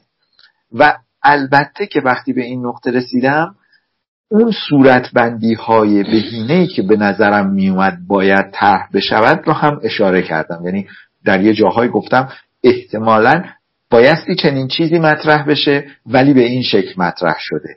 و در حد مجالی که در اونجا داشتم حتی به همون صورتبندی درست هم یک پاسخ کوچکی داده شده. مفصل بندی کلی متن از اون فرم بزرگ مقیاسش که توضیح دادم مقدمه چهار گفتار و انجام تا به اصطلاح چیدمان های درونی هر کدام از گفتارها و تکنیک تکنیک ها کمی تکنیک های استدلالیش این است که خدمتون عرض کردم. ممنونم و من بازم یک بار دیگه می‌خوام مخاطبان ارجمندمون رو بهشون این نکته رو یادآوری کنم که فرمت مطالعه این متن و پرداختن به این موضوعات به خود خواندن متون برمیگرده. چون نگاه سنتی خواندن از چپ به راست یا از راست به چپ یا شنیدن یک متن از ابتدا تا انتها در قالب کتاب صوتی خیلی متفاوته با وقتی که لایه زیرین اون متن رو بهش می‌پردازیم. یعنی شاید نمیگیم برای نخستین بار این کار داره اتفاق میافته اما تلاشمون بر این هست که به زیر لایه اون ماجرا بپردازیم. به ویژه من به خاطر حساسیتی که در رابطه بین متن و تصویر دارم تصورم بر این هست که یک شمایل تصویری در کلیت این زیر لایه قابل رصد و قابل ردیابیه. یعنی حتی اگر خود شما که البته احتمالا تایید بفرمایید که متن به شکل تصویری و در قالب یک الگوریتم هایی شکل گرفته و در واقع این پتانسیلی که شبکه ها و الگوریتم ها ایجاد می‌کنن برای فراخانی بخش های دیگری و اضافه شدن و در این حال تعامل پیکرپاره های مختلف با یکدیگر که این خودش خیلی مسئله مهمیه و اگر که دوستان علاقه من باشن که به این به هم ماجرا فکر کنن شاید بتونیم بگیم که امکان تدقیق و تعمل بیشتر رو هم روی این متن و متون مشابهش فراهم بیاره. مسئله بل اگه که من بفرمایید شما من فکر کنم اگر من یه اشاره کوچکی بکنم چون نکته جالبی رو فرمودید شما. موافقم باهاتون همونطوری که شما فرمودید. من خودم در مقدمه یک اشاره ای کردم. اما پیش از اون این رو تایید بکنم که شما فرمودین الگوریتم حالا من میگم یک شکل به اصطلاح چارت مانندی یا هر چیزی از این قبیل بله ایده های اولیه مقاله به هر حال از چنین شکلی من استفاده کردم برای اینکه بتونم در ذهن خودم کاملا مرتب کنم که احتمالا چه بخش هایی وجود داره و این بخش ها چه ارتباطی با هم دارن. و بعضی از آجرهای داخلی این بخش ها عوض شده حتی نسبت به طرحهای اولیه تا زمانی که متن نهایی رو من شکل دادم و نوشتم. این کاملا درسته. مسئله تصویر و مسئله شبکه در این متن حالا اگر نگیم در همه متنهای دیگر خود من ولی در این متن دقدقه بود. حالا چگونه دقدقه بود؟ به این صورت که من حتی در مقدمه اگر به خاطرتون باشه در جلسه اولم تا یه حدودی دربارش صحبت بله. کردیم. صریحا اشاره کردم. من وقتی کار می‌کردم روی این متن بسیار ذهنم درگیر این بود که چه نظم و ترتیبی به این مجموعه ای از مسائل که به ذهنم رسیده بدم. کدام باید اول طرح بشود و کدام بعدتر؟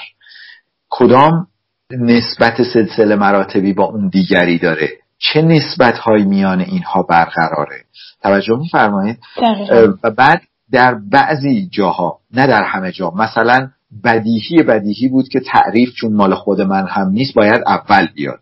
شاید اگر تعریف مال خود من بود می‌تونست آخر هم بیاد. به هر حال من یا از جز به کل می‌رسیدم یا از کل به جز.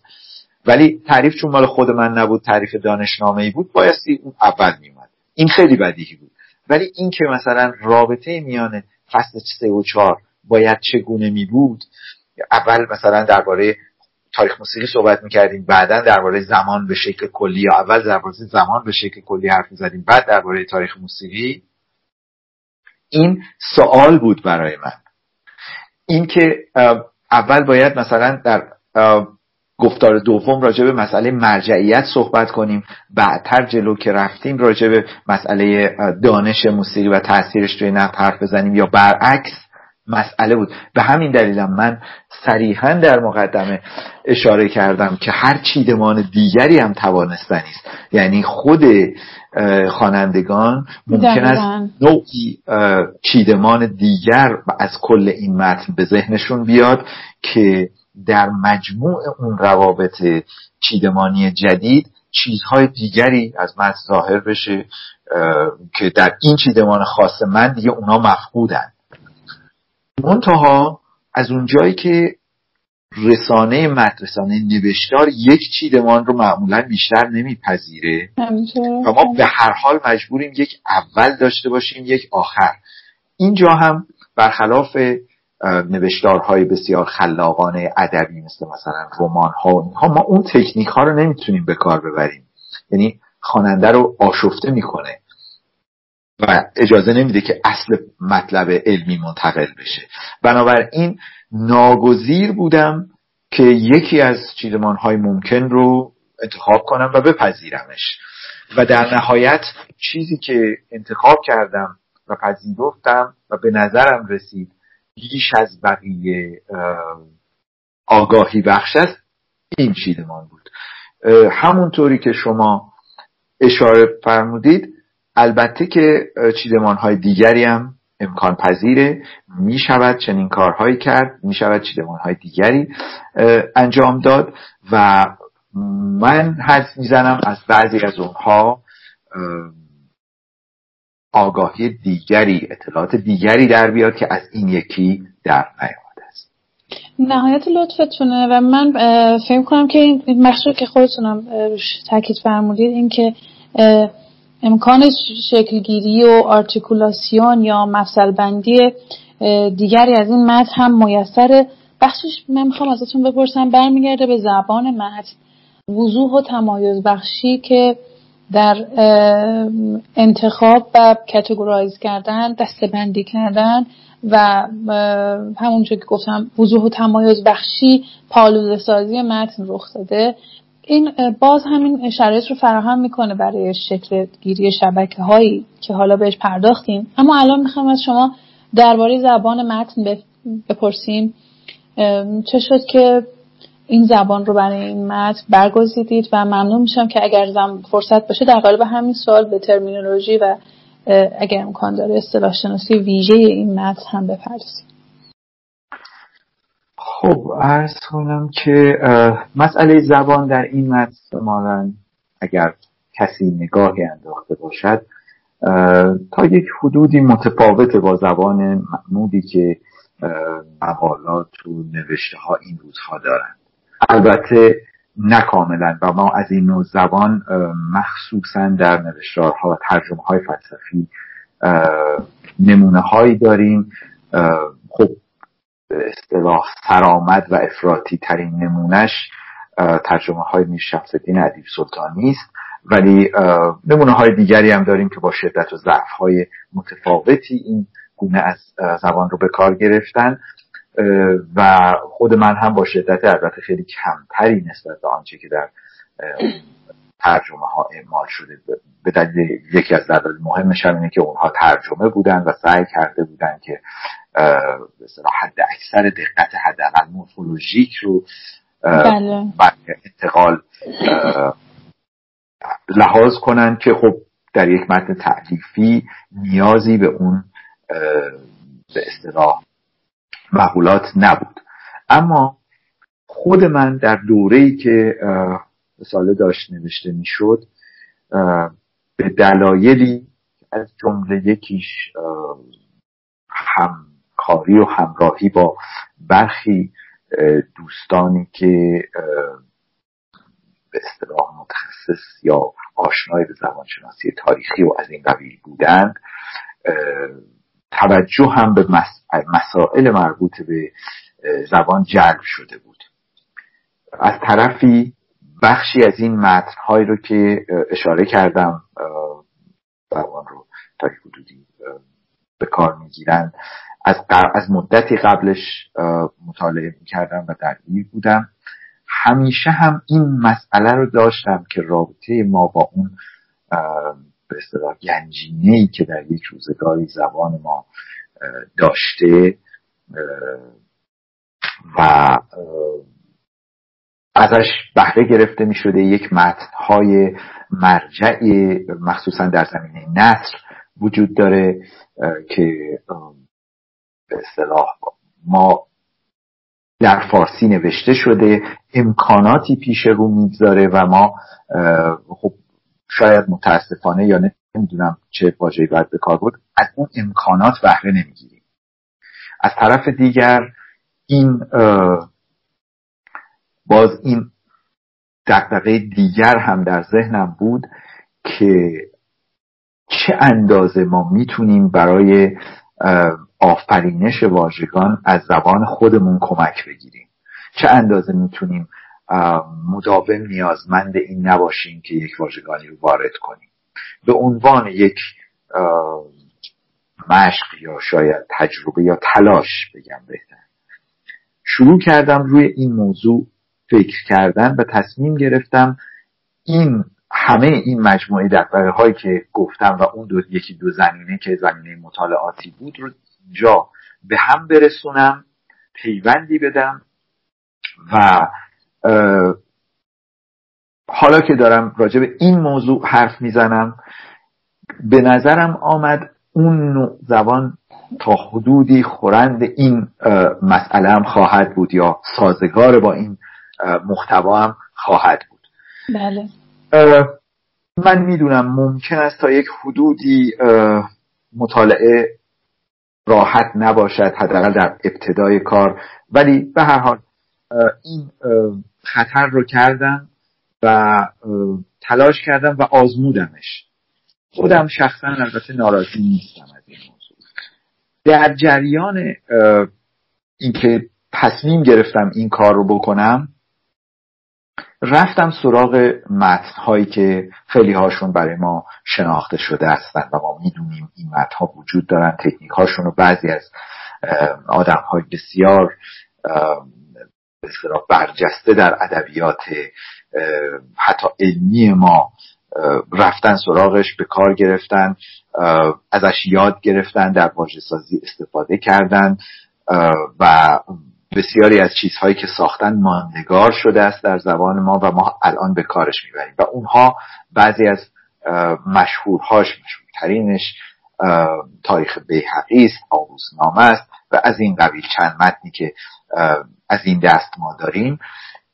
اندکی دیگر به سراغ بعضی از شاعران و به اصطلاح نویسندگان دیگر رفتم. مثل ناصر خسرو که او می‌دونیم به اصطلاح زبان رو برای مسائل فلسفی تا یک حدودی به کار گرفته. بله. قبلتر با بعضی از نوشته های فارسی کسانی مثل ابن سینا آشنا بودم و خونده بودم درباره اینکه چگونه این افراد در اون دوره دست به واژه سازی زدن وقتی خواستن فارسی بنویسن چه تکنیک هایی به کار بردن چگونه از تکواش ها استفاده کردن و باز به عنوان زمینه بحث های دیگری رو از زبانشناسان امروزی مثل زنده یاد باطنی که همین چند روز پیش متاسفانه بله. ایشون درگذشت. خونده بودم درباره مسئله به واژه سازی در حوزه علم. همه این چیزها و همه کارهایی که دیگران کرده بودن اسباب من شد برای اینکه آزمایش کنم ببینم می شود یا نمی شود. این آزمایش در قالب جستار خورد خودش رو نشون داد. اصلا خود عنوان هم تا حدودی این رو نشون میده که من به اصطلاح از یک شکلی از واژه گزینی دیگر استفاده کردم. حالا اگر نگم حتما واژه سازی چون تا اون جایی که یادم هست خیلی زیاد نیست اون چیزی که خودم در اینجا درست کردم. پس بله. مدتی وقت گرفت واقعا این همزمان که من طرحهای اصلی رو شکل می‌دادم.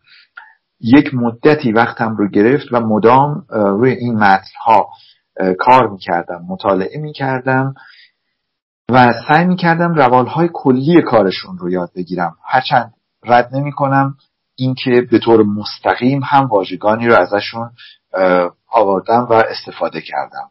این به هر حال میراث زبان من است. من به عنوان یک فارسی زبان به عنوان یک ایرانی این میراث منه. من حق دارم ازش استفاده بکنم. این که چگونه و چقدر موفقم و تا چه حدی به درستی از این گنجینه ها استفاده کردم اون بحثی است که دارندگان صلاحیت اظهار نظر در این باره می‌تونن اظهار نظر بکنن و شاید هم نکنن. اون دیگه دست من نیست. من تلاشم رو کردم که بتونم از این گنجینه یک بافتی درست کنم که مناسب طرح شدن مسئله باشه. فکر کردم این مناسبه و البته باز ارز می‌کنم اون سودای آزمودن هم پس ذهنم بود. دلم می‌خواست یک روزی بیازمایم. فقط هم رساله نیست نوشته های دیگری هم دارم که باز این چیز رو دیگه که در رساله من به حرف کافی آزمایش کردم. روش به عنوان یک امکان انجامش دادم. دیگه نیازمودم یک بار آزمودم. منتها هیچ کدامشون تا مرزهای رساله نرفت. یعنی من اینجا حد اکثر چیزی رو که تا به حال در این جهت رفتم نشون دادم در رساله. بعدتر دیگه اگر مقالات دیگری هم نوشتم که از این نوع زبان توش استفاده کردم شدت و حدتش کمتر از رساله بود. اما مسئله ترمینولوژی. ترمینولوژی رو تا اونجایی که ممکن بوده من خودم چیزی براش درست نکردم. تا اونجایی که شده اصطلاحاتی رو استفاده کردم که مورد قبول جامعه علمی موسیقی بوده است بله. هرچند در اینجا اصطلاحات فنی موسیقی خیلی کم استفاده شده چون بحث یک بحثی است که بیشتر پهلو به پهلوی استتیک می‌زنه و فلسفه نقد و بیشتر اون مباحث مطرحه ولی اگر هم جایی استفاده شده تلاش بسیار زیادی کردم که تا اونجایی که ممکن است واژگانی استفاده بشه که همه دوستان یا بیشتر دوستان اهل موسیقی بر سر اون توافق نظری دارن. حالا اگر یه جایی هم دیگه خیلی اتفاق نظر رخ نمی‌داده و اینها اون وقت دیگه انتخاب کردم که کدام واژه رو استفاده بکنم. بنابراین در ترمینولوژی برعکس جای دیگر قسمت های دیگر که خواستم نصر رو پیش ببرم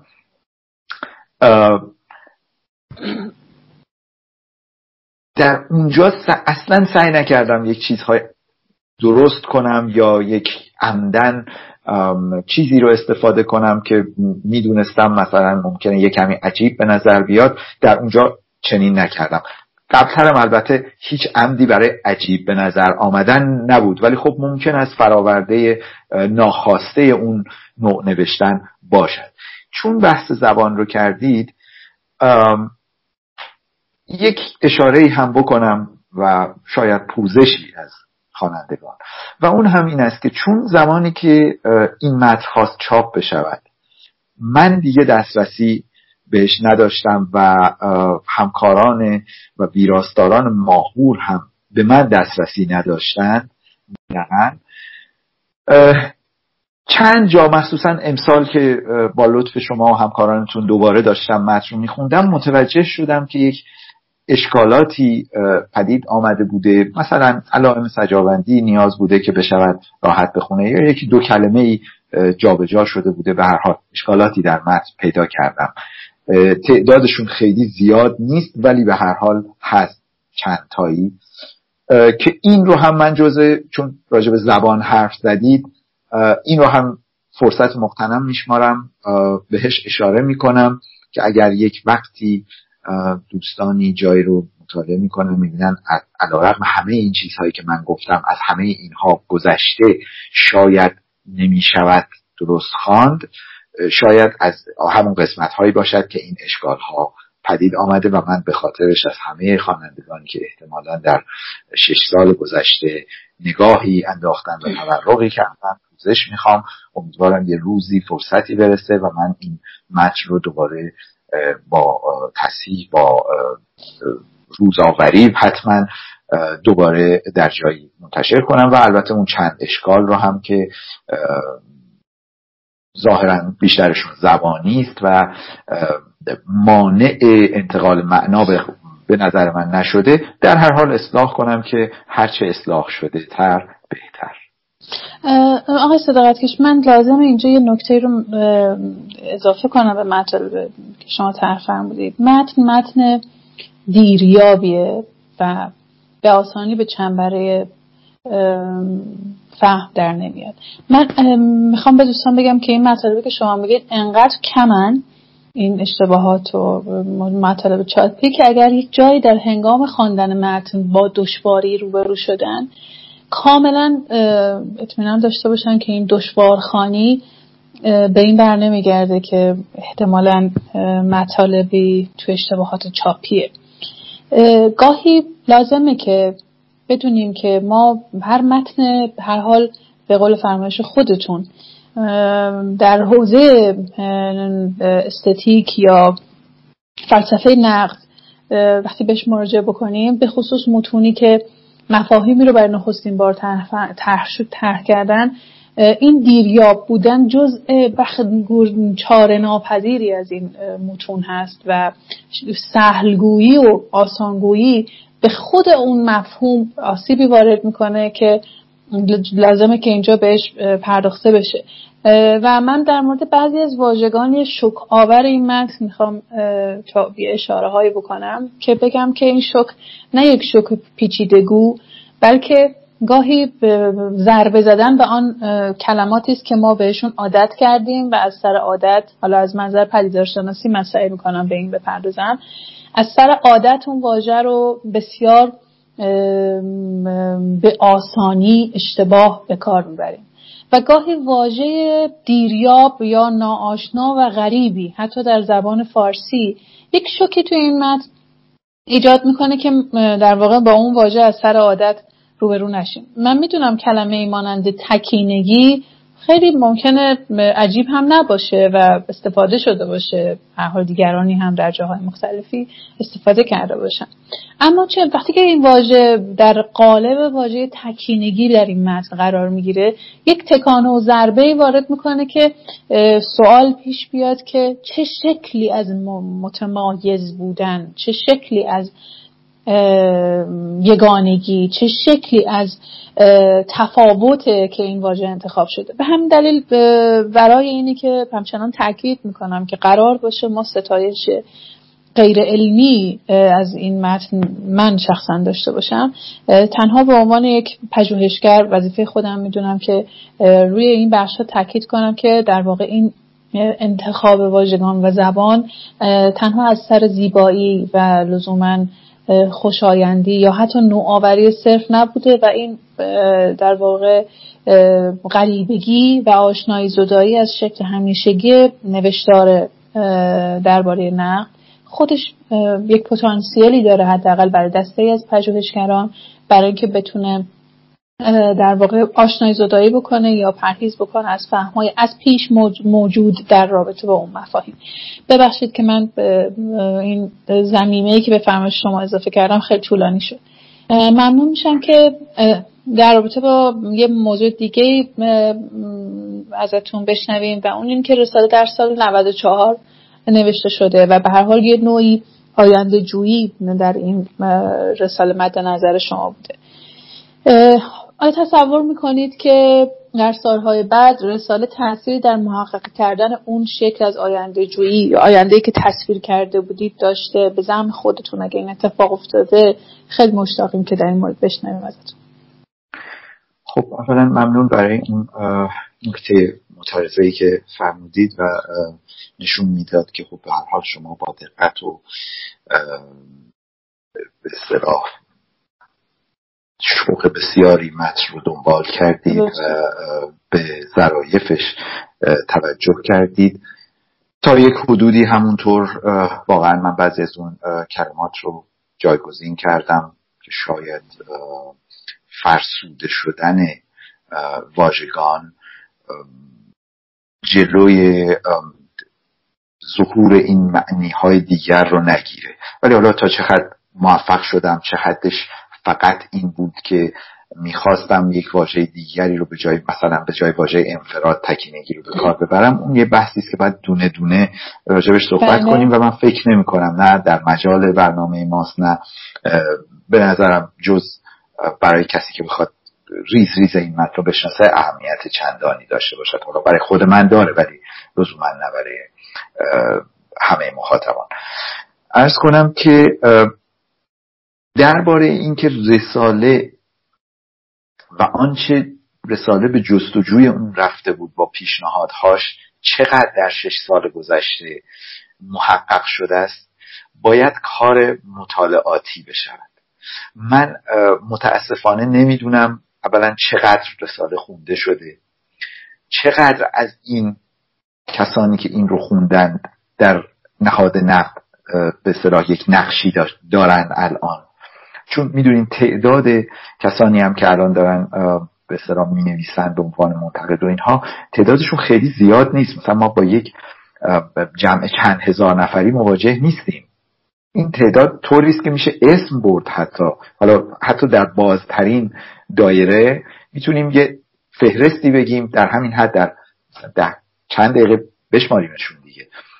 بنابراین من واقعا نمی‌دونم که چقدر خونده شده و چقدر اگر تغییراتی در این شش سال رخ داده بهره رساله است. چون ممکن خونده هم شده باشه یک تغییراتی هم اتفاق افتاده باشه ولی ربطی به جستار نداشته باشه.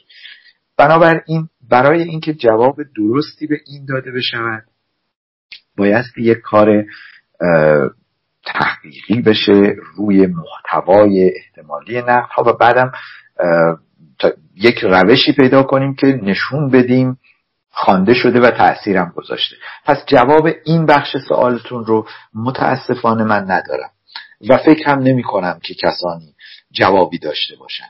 به شکل چهره به چهره و شهودی. در شکل اول چهره به چهره. بعضی از افراد به من گفتند که از همکاران و دوستان و دانشجویان اینها که این متن رو خوندیم و فلان شد. و به شکل شهودی هم ممکن است که من بعضی از چیزها رو که مطالعه می کنم حدس بزنم این رد پایی از این نوشته درش هست. خب ما همیشه امیدواریم که نوشته هامون مؤثر واقع بشود. هر کسی که تعریف می‌کنه به اندکی این چیز رو داره. حالا حتی خود من که خیلی در بند این نیستم که خوانده بشود یا نشود اصلا. بالاخره یه امیدی است. بنابراین آدم به طور شهودی حتی چیزهایی رو که می‌بینه و به نظرش میاد می‌تونه تحت تاثیر نوشته او باشه اونها رو خود به خود به حساب و کیسه خودش می‌گذاره. از این نوع هم دست کم چندهایی می‌شناسم که میشه حد زد ممکن است تاثیر رساله بوده باشد ولی بیش از این چیزی ندارم که بگم. یعنی چیزی که بتونم الان اثباتش کنم یا ادعا کنم که حتما این نوشته تاثیرهایی گذاشته است. اون چیزی که می‌تونم قطعا بگم و مطمئن باشم اونهایی است که می‌دونم محقق نشده. یعنی اونا چون نیست در میدان مطمئنم نه با رساله نه بی رساله بله. وجود نداره اونا رو می‌تونم قطعا بگم که نیست هنوز نیست. یه بخشایی از پیشنهادهای من در رساله هست که هنوز محقق نشده و ما تا تحققش راهی در پیش داریم. اونجا می‌تونم بگم و می‌دونم در اینجا رساله اثر نگذاشته. معکوسش رو خوب می‌تونم اثبات کنم. ولی اون سمتش رو واقعا فقط می‌تونم امیدوار باشم بعضی از این تغییرات حاصل کار من بوده باشد و باشد و به اصطلاح افتخارشم به, به حساب من ریخته بشه. چیزی که شاید بیشتر بشود راجبش ولی صحبت کرد درباره خود تغییراته. بدون اینکه. به ساله ها اثر گذاشته بله و اینکه در واقع می‌تونم بگم چه چیزی در زمان اینم سوالیه که به حال از همون جنس نوشتن رساله نبود و امروز به تحقق پیوسته از نظر شما. این همین نکته است که عرض کردم خیلی سوال به جایی هم هستش. ارز کنم که به هر حال در شش سال گذشته یک تغییراتی رخ داده. این تغییرات یک بخشیش در حوزه کمیت نوشتاری است که ما تحت عنوان مرور و نقد و اینها می‌شناسیم. این کمیت رشد کرده. بعضی از رسانه ها یا نهادها به یک نقطه ای در چهار سال گذشته مخصوصا بعد از مثلا سال 96 تا کنون رسیدن که به سمت پوشش نسبی فعالیت های موسیقایی پیش رفتن یک نمونهش مثلا رسانه نویزه که خود من مدتی باشون همکاری داشتم و الان یک سالی هست که متاسفانه افتخار همکاری ندارم ولی به هر حال یک دوره دوستان و همکاران در اونجا و منم همکارشون بودم. تلاش شد که هر اتفاقی کم و بیش در دنیای موسیقی میفته هم از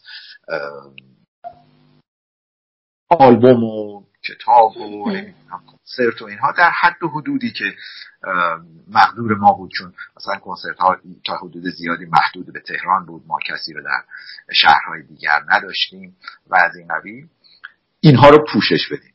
تلاش شد اینها رو پوشش بدیم. پس کمیت یک تغییری کرده. کمیت نوشتاری که تحت عنوان مرور و نقل و اینها تولید میشه تغییری کرده. برخی از آنچه که من در به اصطلاح رساله بهش اشاره کرده بودم تا امروز باز دگرگون شده. یعنی اون وضعیتی که من اون روزگار می‌دیدم با وضعیتی که امروز می‌بینم متفاوت است. اما از یک راه دیگری و متفاوت با آنچه که من در رساله خواسته بودم و بهش اشاره کرده بودم. یک نمونش مشارکت یا بدبستان موسیقی شناسی و نقد موسیقی است. من در ساله در یک پاره مهم از گفتار چهارم توضیح بله. داده بودم که نقش نظریه موسیقی موسیقی شناسی تجزیه تحلیل موسیقی در نقد چه می‌تواند باشد و اونجا خواهش خواستار این شده بودم که نقد موسیقی برود و با این تکیهگاه های خودش ارتباط قوی تری برقرار کند و بیاموزد دانش خودش رو افزایش بده و بتونه از اونها استفاده کنه درست شد؟ بله خب بله. این سالهایی که گذشت از رساله یک مقداری در این وضعیت تفاوتی حاصل شده. ولی این تفاوتی که حاصل شده اندازه کمیش حاصل توجه نقد به اون تکیهگاه هاست. اونهایی که به اون تکیهگاه ها توجه داشتن از قبل الان توجه دارن. قبلتر از نوشتن منم توجه داشتن. اونهایی هم که توجه نداشتن خب کماکان به همون منوال سابق خودشون دارن پیش میرن. اما چه چیزی دنیا رو تغییر داد؟ بازی آکادمی نقشی که آکادمی بازی کرد دانشگاه بازی کرد تا یک حدودی باعث تغییر وضعیت شده. الان هنوز خیلی مقیاس کوچک مقیاس تغییری که اتفاق افتاده ولی من دارم آینده ای رو می‌بینم که این با سرعت مقیاسش بزرگ میشه. چطور؟ به این شکل. برخلاف جهتی که من در رساله خواسته بودم که منتقدان حالا چه اونهایی که به شکل دانشگاهی موسیقی شناس بودن یا خونده بودن یا درس موسیقی خونده بودن چه اونهایی که نخونده بودن برن سراغ جریان های روز موسیقی شناسی مثلا درباره موسیقی کلاسیک ایرانی و ازش با خبر باشن و بنویسن. یه اتفاق دیگری افتاد. دانشگاه شروع کرد تربیت کردن دانشجویان موسیقی شناسی در به اصطلاح مقطع کارشناسی ارشد. این دانشجویان که دانش آموخته اون رشته بودن آمدن بیرون. بعضی هاشون الان می‌بینیم به عنوان نو آمدگان دارن دست می‌زنن به قلم و در دنیای نقد وارد میشن. اون چه که من در رساله خواسته بودم از طریق دیگری ممکن است محقق بشه. من نمی‌دونم این نوع آمدگان تا چه اندازه در این حوزه باقی خواهند ماند تا چه اندازه پایسته خواهند اینجا. چقدر حجم کارشون قابل توجه خواهد شد؟ آیا این یک آزمایشی است در زندگیشون که به چند تایی نوشته محدود میشه و بعد دفترش بسته میشه یا نه؟ از میان اینان منتقدانی برخواهند خواست. صاحب نام و جا افتاده این رو نمی‌تونم پیش بینی کنم. منطقیش این است که از این میان کسانی اضافه بشن به ما. حدسم این است که کسانی اضافه بشن. بنابراین این یکی از اون چیزهایی است که من به عنوان مثال هر وقت که فکر می‌کنم در کجا یک به اصطلاح تفاوت هایی حاصل شد اشاره می‌کنم که این در اینجا حاصل شد. از نکات دیگر که تابع کمیت نقده این که من در رساله به مسئله نقد و بازنقد مداوم اشاره کرده بودم. یعنی چون مسئله زمان و تاریخ رو طرح کردم بله. اونجا اشاره کردم که ما باید از موقعیت تاریخی خودمون آگاه باشیم و در این آگاهی مدام آثار رو دوباره خانی کنیم.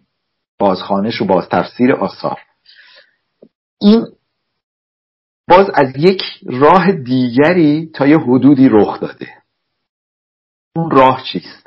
من نمی‌دونم اون کسانی که درگیر این هستن ممکنه رساله رو خونده باشن یا نخونده باشن. اما آنچه که محرک عملی اونها بوده چون در یک دو جایی که این اتفاق افتاده خودم حضور داشتم و می‌دونم این است که انقدر افراد نوشتن درباره اتفاقاتی که در روز میفته که شاید بعضی وقتها اتفاقات تموم شد.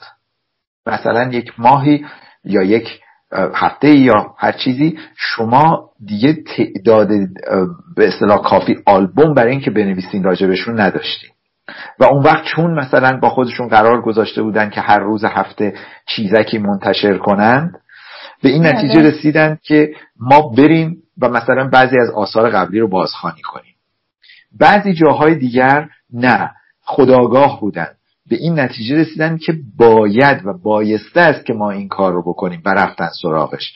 بنابراین ما الان این مسئله رو هم که بعضی از آثار قدیمی تر رو بریم سراغش و به دیده نقد بنگریم و دوباره بنویسیم هرچند که یه روزگاری ممکن است دربارهشون نوشته شده باشد چیزی است که اگر نگم مرسوم ولی به هر حال آغازه هاش دیده می شود باز دوباره می‌خوام تکرار کنم. من نمی‌دونم این تا چه حد به روند عمومی نقد بدل خواهد شد. اگر روی همین مسیر بریم که الان و در این سالها داریم میریم این به یک روند قوی در نقد تبدیل خواهد شد. یعنی یک عده از منتقدان حالا به هر دلیلی شروع می‌کنن رو به سوی آثار کلاسیک کردن آثاری که در دوره خودشون اصلا به عنوان تک اثر مورد بررسی قرار نگرفتن. و شروع می‌کنن درباره اونها کار کردن. این رو هم باز من حرکت های اولیش رو الان دارم می‌بینم. حالا بحث ما اینجا مثال مصداقی زدن نیست وگرنه می‌زدم مثال مصداقی هم می‌زدم براتون که چه چیزایی رو دارم می‌بینم. ولی این دوتا به عنوان مثال خدمت شما و به اصطلاح مخاطبانتون. چیزهای دیگری هم هست که از اینا به نظر من جزئی تره بخوام دونه دونه نام ببرم که چه چیزهایی تغییر کرده. خب وقت گرفته میشه و مجال ما هم نیست. بنابراین اشاره می‌کنم. بعضی از نکات تغییر کرده که من بهشون اشاره کردم به دو تاش به عنوان مثال و چیزهای دیگری هم هست که لابد خود دوستان می‌تونن به اصطلاح بهش اشاره بکنن. من باز یک نکته ای الان به خاطرم اومد که این به اندازه همونا اهمیت داره. مسئله به اصطلاح رسانه بله. در نقد تغییر کرده تا یک حدودی البته همون سال 94 هم که من رساله رو منتشر کردم مثلا نسبت به فرض کنیم سال 80 باز های جدی پدید آمده بود. و من در یک جایی هم اشاره کردم که کسانی می نویسن خودشون می نویسن مثلا در صفحات شخصیشون می نویسن یعنی مسائل رسانه هم تغییر کرده و این تغییر بسیار بنیادی و جهانیه. این دیگه مسئله نقد تنها نیست. این مسئله متن به کلی رسانه بله. ابراز متن تغییر کرده قالب هاش تا یک حدودی تغییر کرده. یک جایی حتی من می‌تونم کلیتر و عمومیتر پامو بذارم جلوتر یک قدم بگم. اصلا طریقه های ابراز اطلاعات یا در اختیار قرار دادن اطلاعات هم یه جاهایی تغییر کرده. گرچه می‌خوام کمی گذشتگرا باشم و بگم هنوز که هنوزه هیچ چیزی وقتی پای انتقال دانش در میان باشه و پای کار جدی دانش در کار باشه هیچ چیزی جای کتاب و مقاله رو نگرفته. حالا اینکه اینها در شکل الکترونیکی به اصطلاح نقل انتقال بشه و رد و بدل بشه یا روی کاغذ باشه و اینا اون دیگه سلیقه هر کسی است. یکی میگه من بوی کاغذ رو دوست دارم دوست دارم مثلا دستم کاغذ لمس کنه دیگری میگه من نه فرقی برام نمی‌کنه. اینها اونا دیگه سلیقه مردم است. ولی به نظرم همچنان با همه تفاوت هایی که رخ داده که مثلا من می‌تونم در فرض کنید صفحه اینستاگرامم یک برنامه صوتی تصویری پخش کنم و راجع به یک اثر صحبت کنم. کماکان اگر کار بخواد از یک حد حدودی جدی تر بشه بله. بحث بحث نوشتار است و نوشتار دقیق و جدی است. اون هم در شکل و قالب احتمال زیاد مقاله یا کتاب. بله ممنونم. من فکر می‌کنم که باید ازتون اجازه بگیریم که گفتگو رو در این بخش به پایان برسونیم و افتخار اینو داشته باشیم اگر که در حوصله شما به گنجه به خستتون نکنیم. به خاطر که جلسه پایانی هست یک جنبندی نهایی رو با شما داشته باشیم. پس با اجازهتون این بخش رو به پایان می‌بریم و به پایان ترین پایان در واقع جلسهمون در بخش دیگری خواهیم پرداخت. ممنونم. در خدمتتون هستم. سلام دوباره دارم. خدمت همراهان ارجمند. من یک بار دیگه از نهاد و که من همیشه کلمش در تو جلساتم اشتباه گفتم مؤسسه فرنگ سدانت تشکر می‌کنم و بالاخره در جلسه پایانی هم موفق نشدم این اسمو درست بگم. ولی خب دوستان به بزرگواری خودشون ببخشن. از مؤسسه فرهنگی صدامت قدردانی می‌کنم که این فرصت رو به ما دادن. و مشخصا از آقای صداقت کشی گرامی و بزرگواریشون و صبوریشون برای وقتی که اختصاص دادن به این برنامه. ما در بخش پایانی هستیم و جنبندی نهایی. ممنون میشم آقای صداقت کیش به پرسش پایانی پاسخ بفرمایید و در نهایت پایانبندی بحث رو در این جلسه داشته باشیم در واقع چه چیزی در این رساله از منظر اکنون و امروز شما نیست که اگر که به حال امکان اینو داشتید که امروز رساله رو بنویسید به اون میپرداختید و آیا فکر می‌کنید که در واقع مسائل نقد امروز با زمان نوشته شدن رساله تفاوت داشته یا تغییر کرده یا خب منم اجازه بدین مثل شما تشکری بکنم هرچند در پایان بحث تشکر اصلی رو خواهم کرد از همه کسانی که به موجب شدن این اتفاق بیفتد و من یک بار درباره این نوشته خودم دوباره کار کنم و صحبت کنم. مخصوصا خود شما که در این دست کم هفت یا هشت ماه گذشته به طور مداوم زحمت کشیدید و یه کارهایی رو انجام دادید از خوندن متن تا استخراج خلاصه ها واقعی که به این جلسه نهایی برسیم. خدمت شما که ارز کنم به نظرم یک مسئله ای که خب من در خود رساله هم اشاره کردم اگر یکی دو موضوع باشد که بیارزد صحبتی ازشون بشود و در اونجا صحبتی ازش نشده است. اونجا به دلایلی حرفی نزدم. یک مسئله عمومی نقد است و اون هم مربوط به همون چیزی که در انتهای بخش قبل بهش اشاره کردم. اینکه رسانه ها تغییر کردن و افراد می‌تونن بدون مانع در این باره آثار اظهار نظر بکنند خب این موقعیت نهاد نقد رو تا حدی تغییر میده. برای اینکه موقعیت کلاسیک نهاد نقد یا داوری هنری بر این اساس شکل گرفته بود که اولا یک درگاه هایی برای ابراز نتیجه داوری یا نقد وجود داشت.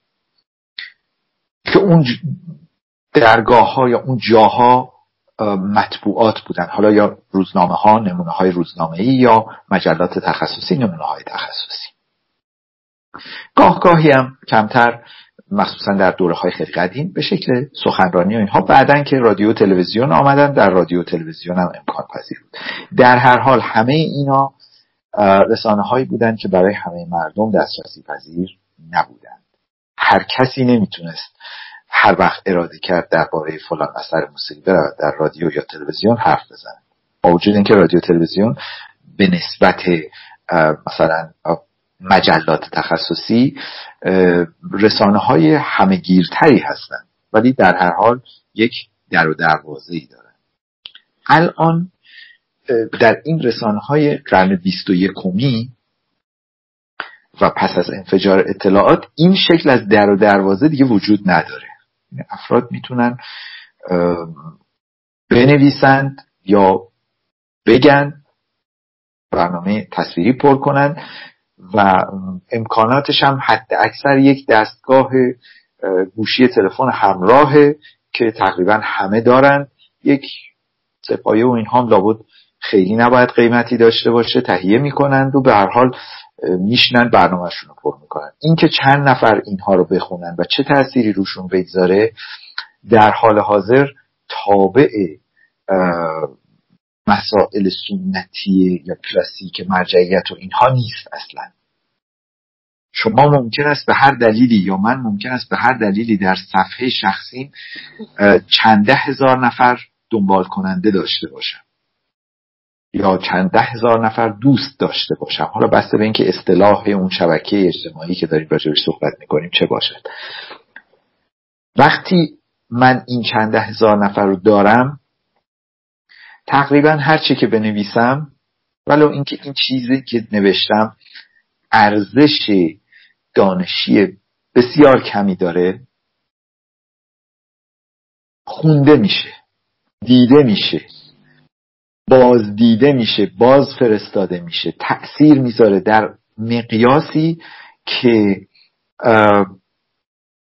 امثال ما اصلا نمی‌تونن تصورش رو هم بکنن.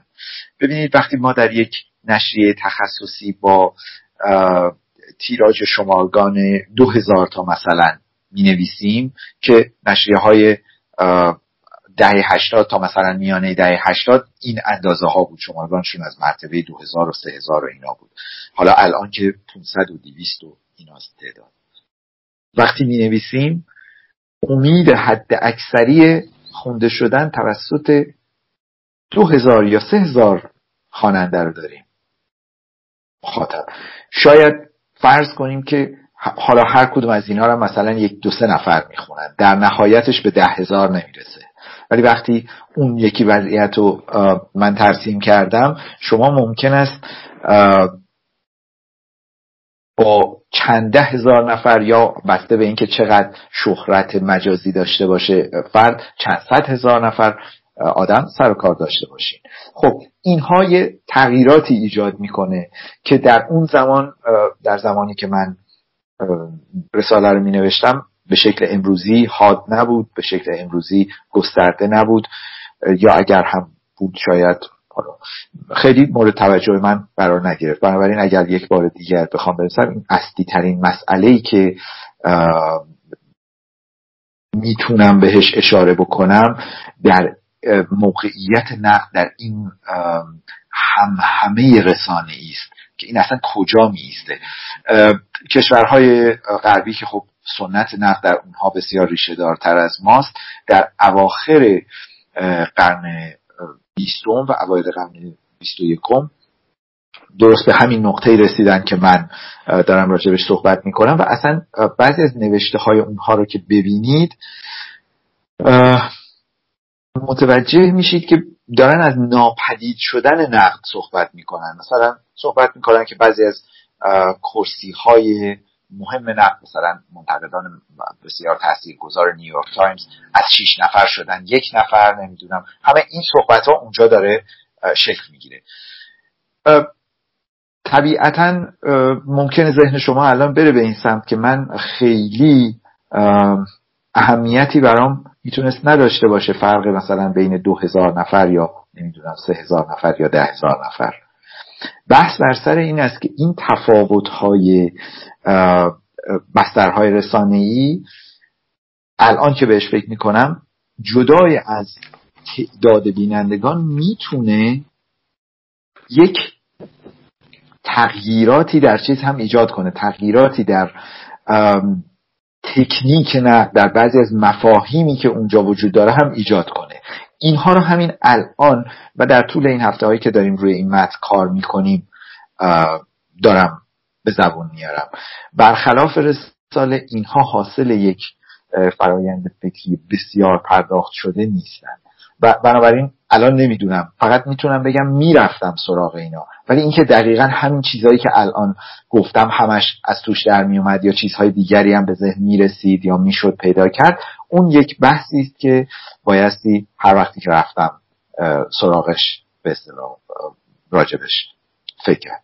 نکته بعدی این که با توجه به مطالعاتی که در سالهای گذشته شده تاریخ نقد موسیقی در ایران خیلی مشخص تر از قبل شده.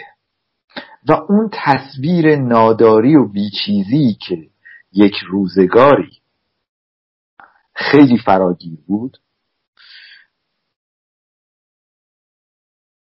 الان دیگه درست به نظر نمی‌رسه. برای اینکه ما از اوایل قرن بعضی از همکارانی که در این زمینه کار می‌کنن نوشته ها رو در آوردن بررسی کردن بعضی ها شاید تا تحلیل محتوا کردن و این تاریخ ها رو در قالب مقاله هایی منتشر کردن کار کردن دربارش. بنابراین این هم یکی از اون چیزهایی می بود که شاید اگر الان می‌خواستم کار کنم به سراغش می‌رفتم. اگر به خاطر داشته باشید من در به سال وقتی خواستم این کار رو انجام بدم اشاره کردم که چون این یک کار کتابخانگی کتابخانه‌ای بسیار جدی لازم داره و من در زمانی که رساله رو می نوشتم نه دسترسی به چنان کتابخانه هایی داشتم و نه فرصت این این کار اصلا این کار کار من نبود کار کسی دیگری بود کسان دیگری. بنابراین این کار رو نکردم. خوشبختانه اکنون کسانی این کار رو انجام دادن. از جمله مثلا کامیار سلواتی که دو تا سه تا مقاله در این باره نوشته زحمت زیادی کشیده گشته دنبال این مسائل و این تاریخ رو در آورده. پس اگر به اصطلاح می‌خواستم الان دوباره کار کنم در دو نقطه این مسئله رو هم در نظر می‌گرفتم و به سراغش می‌رفتم. اون دو نقطه کجاست؟ یکی در ابتدای سال در مقدمه اون جایی که درباره نبودن یا نابودگی نقد موسیقی صحبت می‌کردم. و دیگری اون جایی که درباره تاریخ موسیقی صحبت می‌کنم و زمان آگاهی اگر به خاطر داشته باشید من اونجا اشاره کردم که نقد باید از موقعیت خودش هم آگاه باشد. ولی. صحبتی بله ولی صحبتی درباره اینکه موقعیت های تاریخی نقد در ایران چگونه بوده است نکردم. چون اون نیازمند یک مطالعه مجزا و مستقل بود. چنان مطالعه انجام نشده بود. اکنون تا حدودی چنین مطالعاتی انجام شده است. بنابراین به سراغش می‌رفتم و کار می‌کردم. باز برخی از مصداق هایی که در بخش موسیقی شناسی و در بخش استتیک زیبایی شناسی بهشون اشاره کردم رو در اون موقع فقط به شکل اشاره رها کردم. الان اگر برم سراغش بعد از شش سال چون بعضی از اون کارها اتفاقا توسط خود من یا دیگرانی انجام شده کاری که خواهم کرد اینه که گسترده تر می‌کنم اونها رو. میرم سراغشون و دیگه به شکل اشاره کنارشون نمی‌ذارم. اونها رو بست میدم. چون اون کارهایی که اون روزگار من گفتم باید یک روزی بشود شده است. حتی نه فقط از لحاظ نظری شده بعضی از اون کارها بلکه از لحاظ اصطلاح مقوله هنری در فضای عملی موسیقی ایرانی هم یک تفاوت ایجاد شده بر اساس اونا. بنابراین سراغ اونها هم می‌رفتم. این بخش اول سوالتون. پس من اگر امروز بخوام برم سراغ رساله یکی دو تا از چیزهایی که حتما می‌رفتم سراغش این دو مسئله بود که بهش اشاره شد. مسائل دیگری هم حتما هست که خب الان در این وضعیت بداهه نسبتا بداهه به خاطر من نمیاد که بگم حتما سراغ این و اون و می‌رفتم ولی هست چیزهایی اما اینکه مسئله نقد امروز بله. بیش از همه چیست باز مجبورم مشت نمونه خروار مستاق هایی بگم. یکی از مستاق ها رو گفتم. این مسئله رسانه های بعضی وقتها با دقتی کمی میگن رسانه های لیبرال یا رسانه های دموکرات که همه حق دارن توش هر حرفی بزنن و اینها.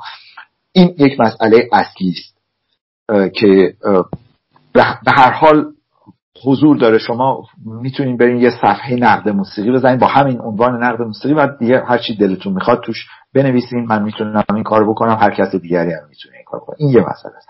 یه مسئله دیگری که من همین الان بحث و جدل دربارش رو اصلا احساس می‌کنم و میشنوم. بعضی گفتگوها با خود من سر این صورت می‌گیره. حالا یا به شکل قلمی یا به شکل شفاهی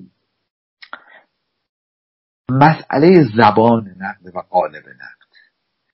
این مسئله مسئله است که الان راجبش بحث میشه به طور جدی. و خیلی ها سر این که مثلا فرض می‌کنیم قالب های انتشار امروزی شما رو وادار کنه مثلا یک نوشته کوتاه بنویسیم.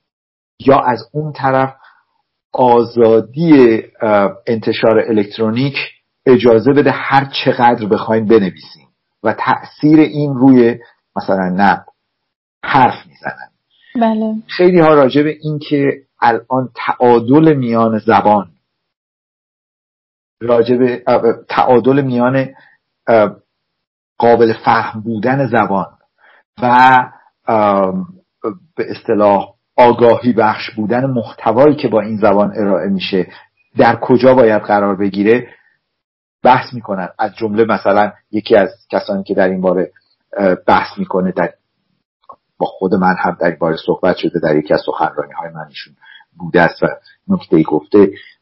مثلا محمد جمال سماواتی است منتقد قدیمی که در دهه 60 از پیش اسفتان از ایشون می نوشته این مثلا یکی از بحثایی است که مطرح می‌کنه. ولی فقط منحصر به ایشون هم نیست. این یک بحثی است که الان شایع است. در این باره که اولا قالب ها چگونه عمل می‌کنند؟ بله. تأثیر این قالب ها روی کلیت نوشتار نقدی چگونه خواهد بود؟ و ثانیا اینکه زبان دارد چگونه عمل می‌کند. این زبانی که مثلا منتقدها الان با اون می نویسن چه مسائلی دارد؟ فعلا خیلی موضوع حول این است که این زبان روان ممکن است نباشد و قابل فهم نباشد. بیشتر موضوع حول اینه. هنوز به سطح این که درگیر یک جدل یا بحث جدی درباره ژارگون یا منطق این زبان و اینها بشیم هر نوع زبانی که الان داره استفاده میشه یا قبلا استفاده می‌شده. هنوز به این نقطه حداقل تا اونجایی که من می‌دونم نرسیدیم و نشده. مسئله دیگر که فوق العاده مهمه و الان خیلی راجبش بحث است و البته من دربارهش در بخش مرجعیت اشاره کوچکی کردم و رهاش کردم خیلی سراغش نرفتم. مسئله رابطه نقد است با قدرت. و این تابعی است از مسائلی که جامعه ما در حالت عامترش داره. یعنی فقط موسیقی نیست. وقتی جامعه ما گفتگوی عمومیش با نهاد قدرت یا با قدرت به عمومی ترین مفهومش دچار یه مسائلی میشه نمی‌تونه گفتگو کنه یا اینجور گفتگو می‌تونه فقط بکنه یا اونجور گفتگو کنه در نقد هم یک بازتابی پیدا می‌کنه. و مدام شما میشنوین که مثلا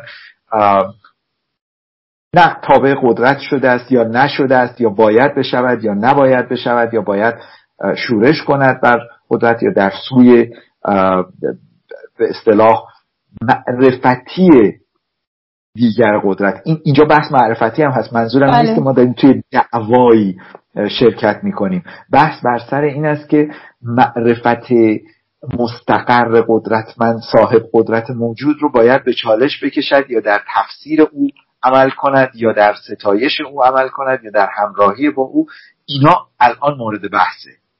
حالا البته باز من عرض می‌کنم جز یک نقاط بسیار کوچکی من ندیدم به شکل معرفتی با این برخورد بشه که آیا نقد بایستی مثلا براندازنده معرفت قدرت موجود باشد یا نباشد یا هر چیزی. بیشتر از همون جنسی کلام میشنوم که نباید مثلا به قدرت وابسته شود و اینجور حرفا. خیلی درباره بله. این مسائل معرفتی صحبتی نیست. ولی به طور کلی همین مسئله رابطه با قدرت اینکه رابطه نقد با قدرت چیست یک به اصطلاح مسئله است که مسئله امروزی سه تا مسئله رو من به عنوان نمونه عرض کردم.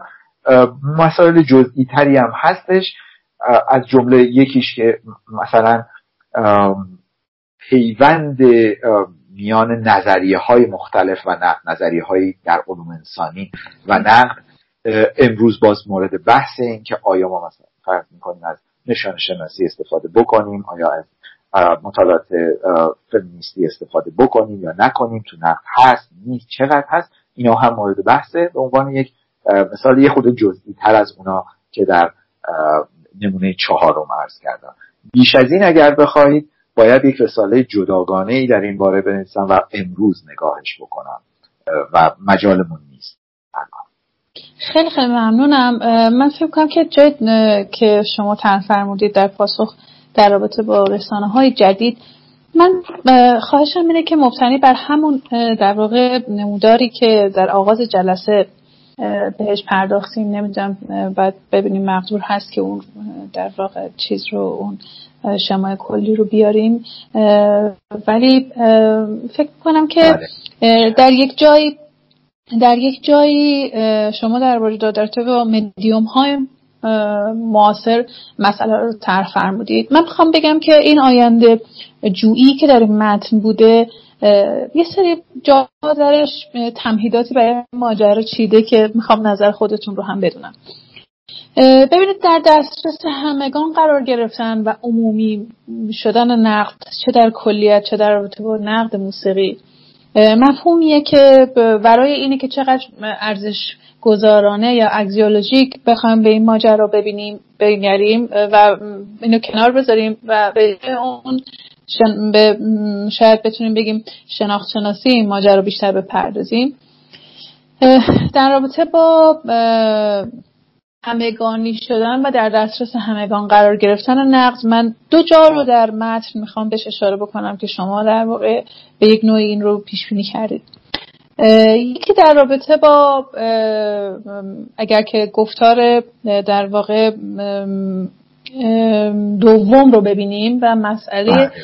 اعتبار و مرجعیت نقد موسیقی خب اینجا یه جاییه که شما توی این پاره در رابطه با هشداری در رابطه با گران سنگ شدن و وزنه سنگین مرجعیت در نقد موسیقی یک نهیبی زده بودید. و اینکه اعتبار نقد از مرجعیتش بیاد و این چه در واقع خطراتی داره.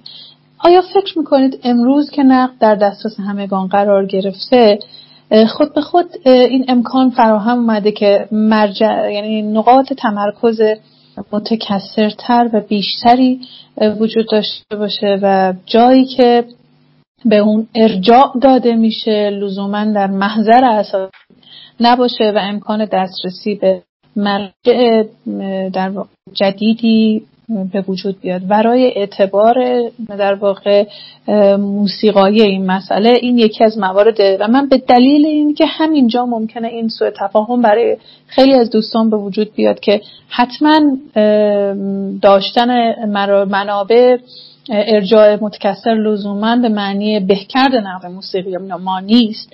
به تمهید دیگری بپردازم که شما در گفتار چهارم به اون پرداختید و به موازات این ماجرا به خاطر اینکه میگم شبکه‌ای بودن این ماجرا چقدر کمک می‌کنه در رابطه با در گفتار چهارم در تکگاه های به مسئله موسیقی شناسی و تجزیه تحلیل موسیقایی و نظریه های موسیقی پرداختید در واقع در کنار هم قرار گرفتن اینها نشون میده که در واقع حتی در این شکل آینده جویانه وقتی که ما مراجع متکثری داریم و این مراجع تنها تکیه نکنن به اینی که به قول فرمایش گرامی شما چقدر دنبال کننده یا friends دارن یا چقدر follower دارن بلکه چقدر دانش موسیقایی و توان تجزیه تحلیل و تسلط بر نظریه تاریخ موسیقی و حتی زیبایی شناسی در این ماجرا تکیهگاه این اتفاق هست.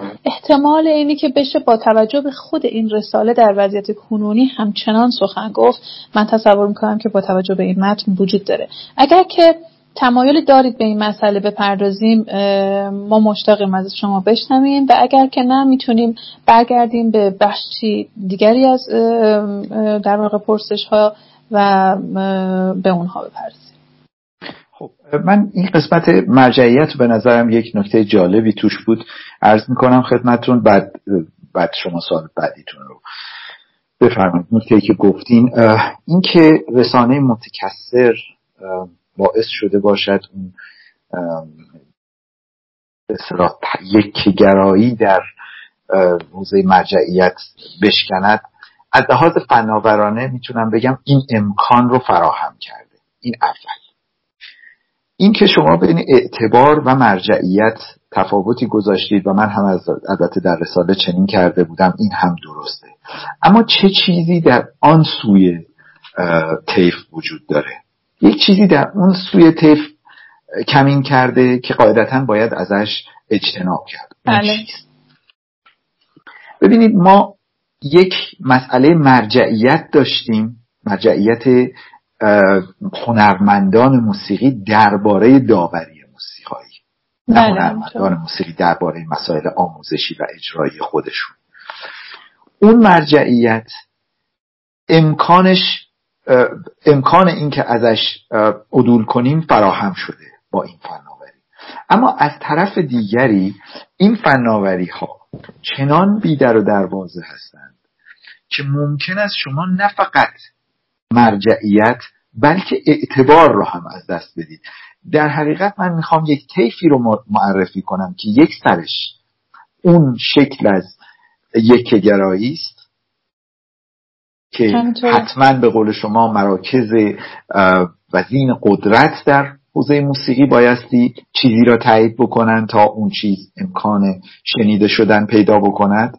یک سمت دیگرش این است که هر چیز از لحاظ منطقی یاوه ای امکان طرح پیدا می‌کنن همینطور بله. من آنچه که در رساله تمهید کردم این بود که یک حالت میانه ای رو در نظر گرفتم که اعتبار باشد و مرجعیت از اعتبار بیاید. یعنی اینکه نه, نه اینکه ما فراموش کنیم که لازم است دانشی هم در این باره داشته باشیم.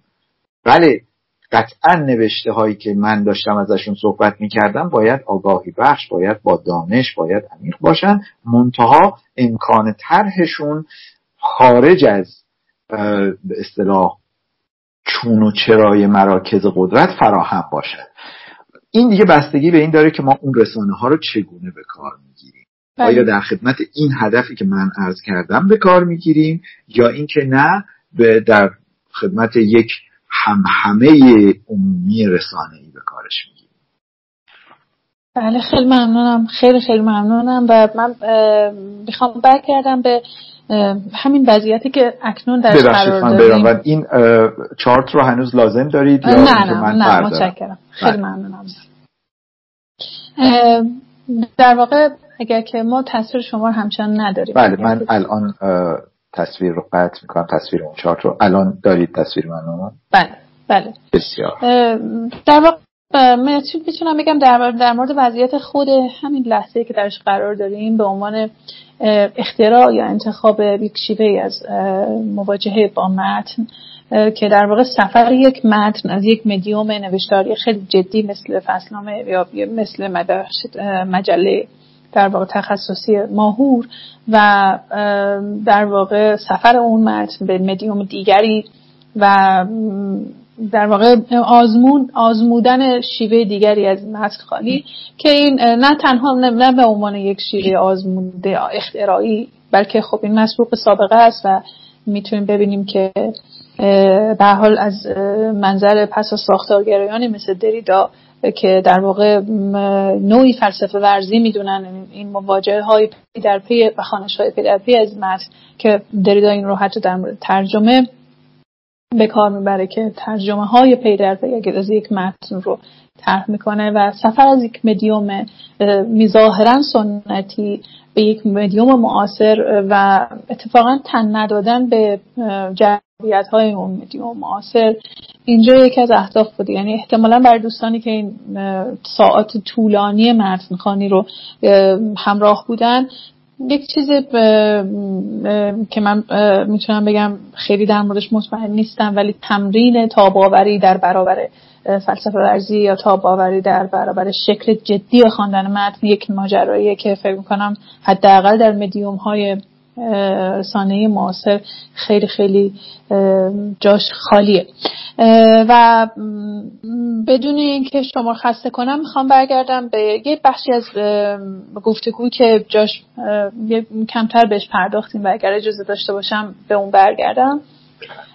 در رابطه با نوع در واقع انتخاب زبان متن شماست که اینجا که من به مسئله ترجمه اشاره کردم وام گرفتن و فراخواندن واژگانی از زبان فارسی از متون کهن و دعوتشون به این متن.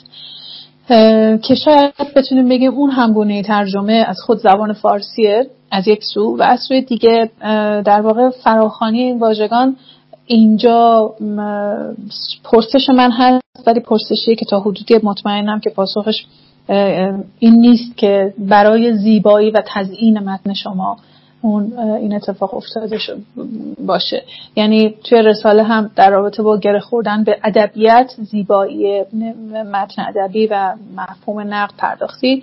اما کاری که شما انجام دادید یا این سلسله گفته ها به یک نوع دیگه اون رو در حال تجربه کردنه شکل دیگری از فلسفه نقد یا استتیک که ترجمه غلط از استتیک به زیبایی شناسی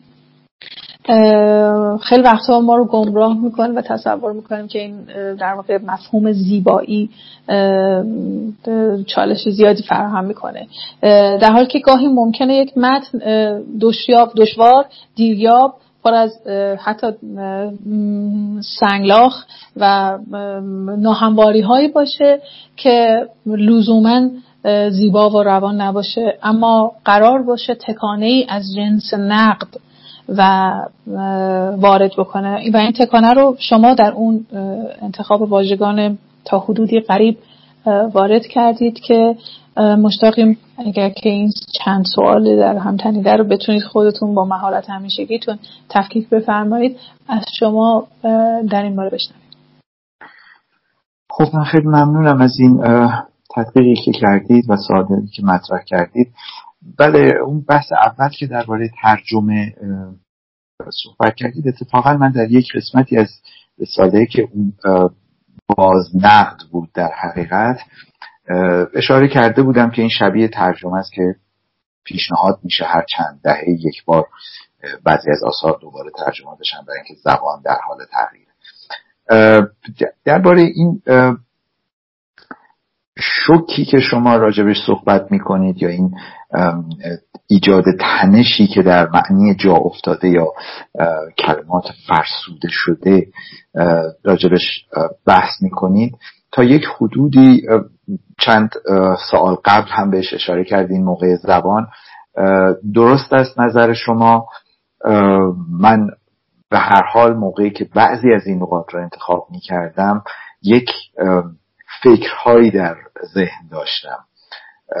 و در حقیقت فکر می‌کردم که این لغت رو انتخاب کنم یا اون یکی یا اون یکی رو انتخاب کنم که مشخصا در مورد تکینگی لطف میفرمایید اینو برای ما باز کنید. بله اون مثال مثال بدی نیست مثال خوبی است در در حقیقت برای اینکه من مثلا می‌شد اصطلاحاتی مثل واژگانی مثل یگانه و منحصر به فرد و منفرد و اینها رو هم به کار ببرم.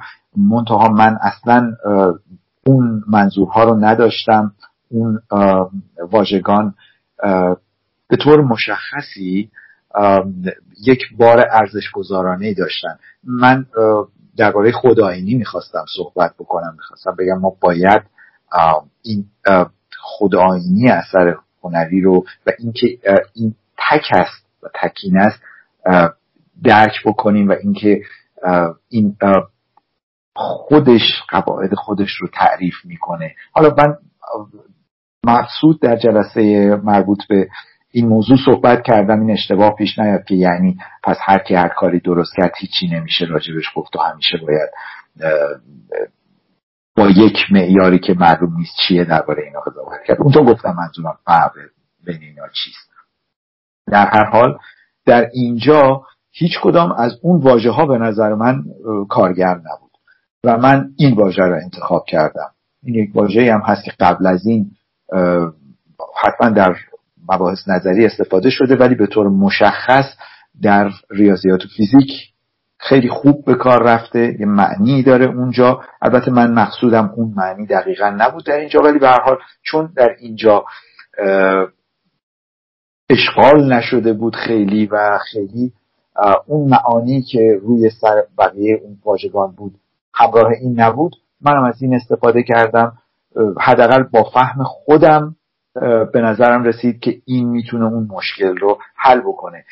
لزوما نمیگم برای همه واژگانی که در اونجا هست به این حد دقت شده. بعضی هاش رو مثلا می‌خواستم ببینم اگر بخوایم از فارسی خالصی استفاده بکنیم آیا شدنیست یا نه. بعضی هاش رو دلایل دیگری داشت. بعضی, بعضی لحظات هست که همونطوری که شما گفتیم اتفاقا بله یه کمی زیبایی متن هم به نظر خود من زیبایی البته. مد نظرم بوده یا مثلا شکل متنی که اونجاست. ولی در نهایت بعضی از واژگان که مثل این یکی مهمه در اون متن مهمه سرش با خودم بحثی داشتم که چه چیزی بگذارم و چرا اینو بذارم. و اگر یک روزی هم باشد مثل الان که شما دربارش از من می‌پرسید من جوابهایی دارم.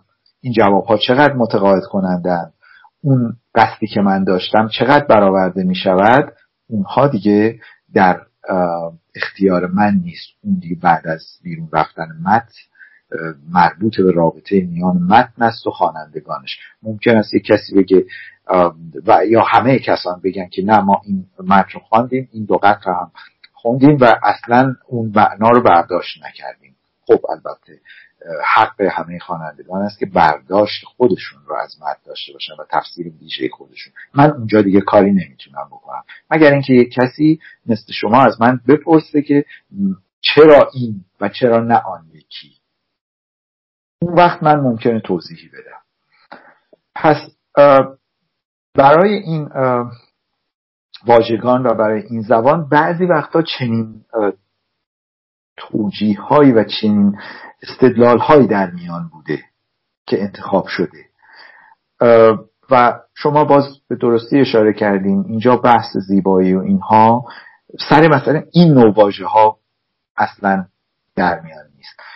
البته تکینگی به نظر من واژه زیباست ولی اگر زیبا هم نبود و این کاری را که من می‌خواستم می‌کرد همچنان می آوردمش برای اینکه اینجا بحث چیز دیگری است. زیبایی متن ها کار شاعران است و نویسندگان ادبی که اونجاست که زیبایی به هر معنی که می‌خوایم مد نظرمون باشه اصله. در نوشته های به این شکل مقالات مقالات تحقیقی و از این قبیل. آنچه اصله تا یک حدودی انتقال مفهومه و حتی از اون مهمتر دقت. به نظر من این مسئله دقت در اینجا حتی مهمتر در, در بعضی از کارهای تحقیقی حتی مهمتر از انتقال مفهوم. یعنی اون دقت میره بالاتر. به همین دلیل هم هست که یک جاهایی ما حتی در علوم از زبان فرمال استفاده می‌کنیم. یه شکل های شبیه ریاضی استفاده می‌کنیم. دقت بالا لازم داریم. این دقت به یه سطحی می‌رسه که به این نتیجه می‌رسیم. اصلا کلام معمولی زبان دیگه جوابگو نیست. خب البته راجع به آره این البته راجع به نوشته من نیست. من از زبان فرمال استفاده نکردم در این نوشته و کلام معمول کاملا به هر حال جوابگو بود تا جایی که من می‌دونم. ولی در هر حال اینجا بحث انتقال انتقال مفاهیم مطرحه و دقت بالای آنچه که می‌خواد گفته بشه. بنابراین من در اینجا خیلی وقتها به این اصلا فکر نمی کنم که زیبایی اونجا چه, چه کاری می‌کنه. چون اصلا زیبایی قرار نیست اونجا کاری بکنه. اگر همه اینها هم نشین شدن یعنی زیبایی با دقت و انتقال مفاهیم هم نشین شد فبها اگر انتقال مفاهیم بسیار دقیق در شکلی هنرمندانه هم شد فبها ولی تجربه شخصی من میگه که خیلی وقتها قربانی می‌کنه این کار. یعنی شما به محض اینکه میرین سمت زیباتر شدن یک چیزهای از اون ور از دست میره. اون زبانی که ما تحت عنوان زبان بله. زیبا میشناسیمش اونی نیست که بتونیم باهاش با دقت خیلی بالا حرف بزنیم و نیازی هم نیست حالا اون چیزهای زیبا رو در یک جایی می‌خونیم این چیزهای دقیق هم در یک جای دیگری می‌خونیم هر کدوم هم کار خودشون رو دارن و کار کرده خودشون رو ادامه میدن به نظرم این بله. نکته بله. مهمی که درباره هم این نوشته هم هر نوشته دیگری که به این خط و خطوط رو بله و این این مسئله که به حال به گاهی نقد در واقع فدای شیرینی زیبایی زهر نقد رو می‌گیره و می‌بینیم که این شاید در سنت فلسفه ورزی برآمده از ترجمه می‌بینیم که در واقع خوشنشینی واژگان و در دست به هم دادنشون در بافتار زبانی زیبا می‌تونه بخشی از حقیقت انتقادی متن رو پنهان بکنه. من فکر کنم که متنی که دشوارخانه دشوار نوشته شده که شاید کند و با تعمل خوانده بشه و شاید روانی که ما از یک متن انتظار داریم که بتونه یک لذت و حد زیبا شناسانه به معنی زیبایی ادبی به ما بده. همواره در واقع در یک متن فلسفی میسر نباشه که یکی از چیزهایی که می‌تونیم اینجا بگیم که بهش پرداخته شد. زندگی در جهان متنی یا پرداختن به جهان متنی که به عمد موانعی سر راه اون روانی همیشه که قرار داده شده شاید برای تعمل بیشتر و برای نوعی سکنا گزیدن در آن منطقه از پرسشگری که شرایط این رو فراهم می‌کنه که با آسانی از مسئله به مسئله دیگری پرواز نکنیم و بتونیم این تحمل رو در دراز مدت تمرین کنیم. من خیلی ممنونم. به سهم خودم فکر می‌کنم که خیلی خستتون کردم و امیدوارم که دوستانم خسته نشده باشن و به شما میسپارم که اگر فرمایشی دارید در پایان این بخش که حدود ده دقیقه ما زمان داریم از شما بشنویم جنبندی نهایی یا مطلبی که مجال و فرصتش فراهم نشد که بشنویم از شما. منم سپاسگزارم. امیدوارم که هم شما هم دیگر همراهان ما خسته نشده باشن. من چیز زیادی به ذهنم نمی‌رسد برای اینکه تا آنجایی که امکان داشته مبسوط در این چندین جلسه و خود این جلسه پایانی که از همیشه هم بیشتر به درازا کشید صحبت کردیم نکته ای به ذهنم نمی‌رسه. آنچه که باقی مانده جزئیاتی است که به هر حال در خود اون متن و در بازنشر احتمالیش و اینها باید بهش پرداخت. جای پرداختن به اون دست جزئیات بسیار ریز این نوع گفتگوها نیست. آنچه که می شود گفت آرزوی بهکرد نقد است. خواه از طریق این نوشته کوچک من باشد خواه از طریق دیگری باشد. به هر حال این موضوع منو شاد خواهد کرد برای اینکه من در این دنیا در دنیای نقد زیستم و همچنان زندگی می‌کنم در این دنیا. بخشی از کار من رو تشکیل میده. بنابراین هر کسی آرزوی بهبود و گسترش کار خودش رو داره. من هم از این قاعده جدا نیستم. امید دارم که نه فقط من بلکه کل این نهاد و کل کسانی که در این حوزه هستند روز به روز بهتر از روزهای قبل باشند و سالهای قبل باشند و آنچه که من در اینجا مطرح کردم در زبان و قلم های دیگر مورد بررسی قرار بگیرد. رساله اگر روز و روزگاری تأثیر بگذارد به این شکل نیست که افراد اون رو به عنوان نوعی کتاب مقدس نگاه بکنند و مدام از اون نقل بکنند و تکرارش بکنند. این ضد همه آن چیزی است که من در رساله خواستم. بله. اگر کسی بهش اینجوری نگاه بکنه حرام محض کرده این نوشته رو. اگر کاری بکند اون لحظه است که در این باره دیگران هم حرف بزنند. من از می‌کنم اصلا مهم نیست که با خواندن رساله در این باره حرف زدن شروع بشود. یا بدون خواندن رساله اون لحظه ای که درباره این مجموعه از مسائل به طور جدی تفکر و سخن شروع بشه که اشاره دادم در بعضی موارد شده و پیش هم رفته اون لحظه لحظه است که این آرزوی من که باید ما بهتر بشه امروز تحقق پیدا خواهد کرد برای اینکه مطمئنم وقتی ما وارد چنین گفتگوی اندیشه ورزانه بشیم مثل همه جای دیگه دنیا که بر سر این مسائل گفتگو کردن سعی کردن وضعیت خودشون رو تعریف و باز تعریف بکنن مشکلات رو ببینن برطرف کنن و پیش برن ما هم چنین خواهیم بود و دور از اینم نخواهد بود برای اینکه ما انسانیم. کسانی هم که قبل از ما این کارها رو کردن انسانند. نباید هم یادمون بره که از همه آنچه اونها آفریدند ما حق داریم استفاده بکنیم به دلیل اینکه این میراث مشترک انسانی ماست. نباید بترسیم از اینکه چه کسی در کدام مرز یا کدام خطه جهان کار کرده و اندیشه ورزیده. این میراث مشترک انسانه و همه ما ازش استفاده می‌کنیم. کما اینکه الانم واقعا داریم استفاده می‌کنیم در بعد فناوری فقط نمی‌دونم چرا وقتی که های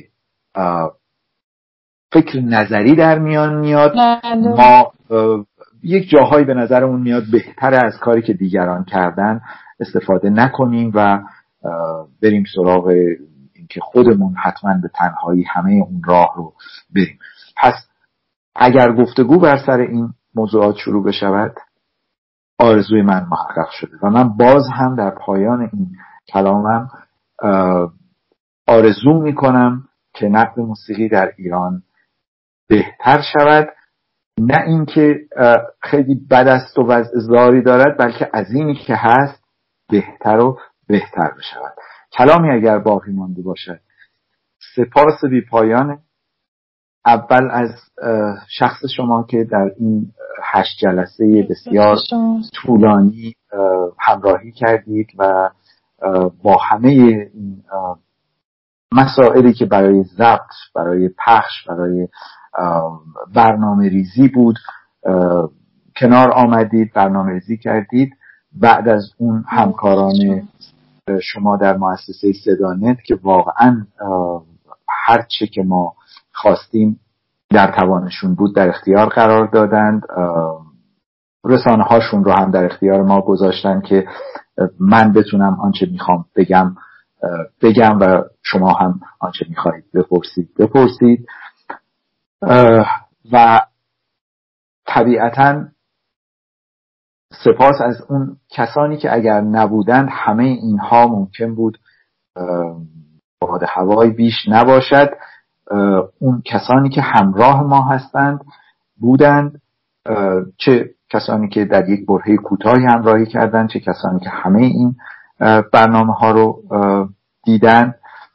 امیدوارم که این سخنی که در اینجا گفته شد لحظاتی فکرشون رو مشغول کرده باشد اندیشهشون رو در دیر کار اندیشه ورزی کرده باشد و از این پس هم شما هم کارانتون هم مخاطبان هر جا که هستید خوب و خوش باشید و در کار نقد اندیشه. خیلی خیلی سپاسگزار و قدردانیم و من مثل خودم خیلی قدردان آن چیزی که از شما آموختم و فرصتی که برای یادگیری بر من فراهم اومد. و به شخص از نهاد و مؤسسه فرهنگ صدانت که آخرشم اسمش یاد نگرفتم. خیلی ممنونم.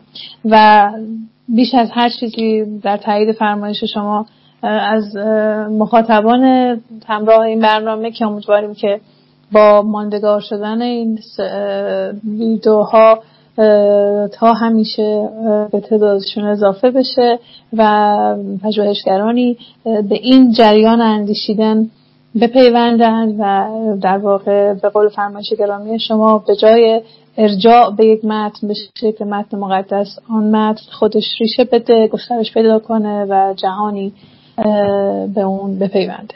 خیلی ممنونم و قدردان تمام لطف شما و همه همراهان گرامی هستم. خدا نگهدارتون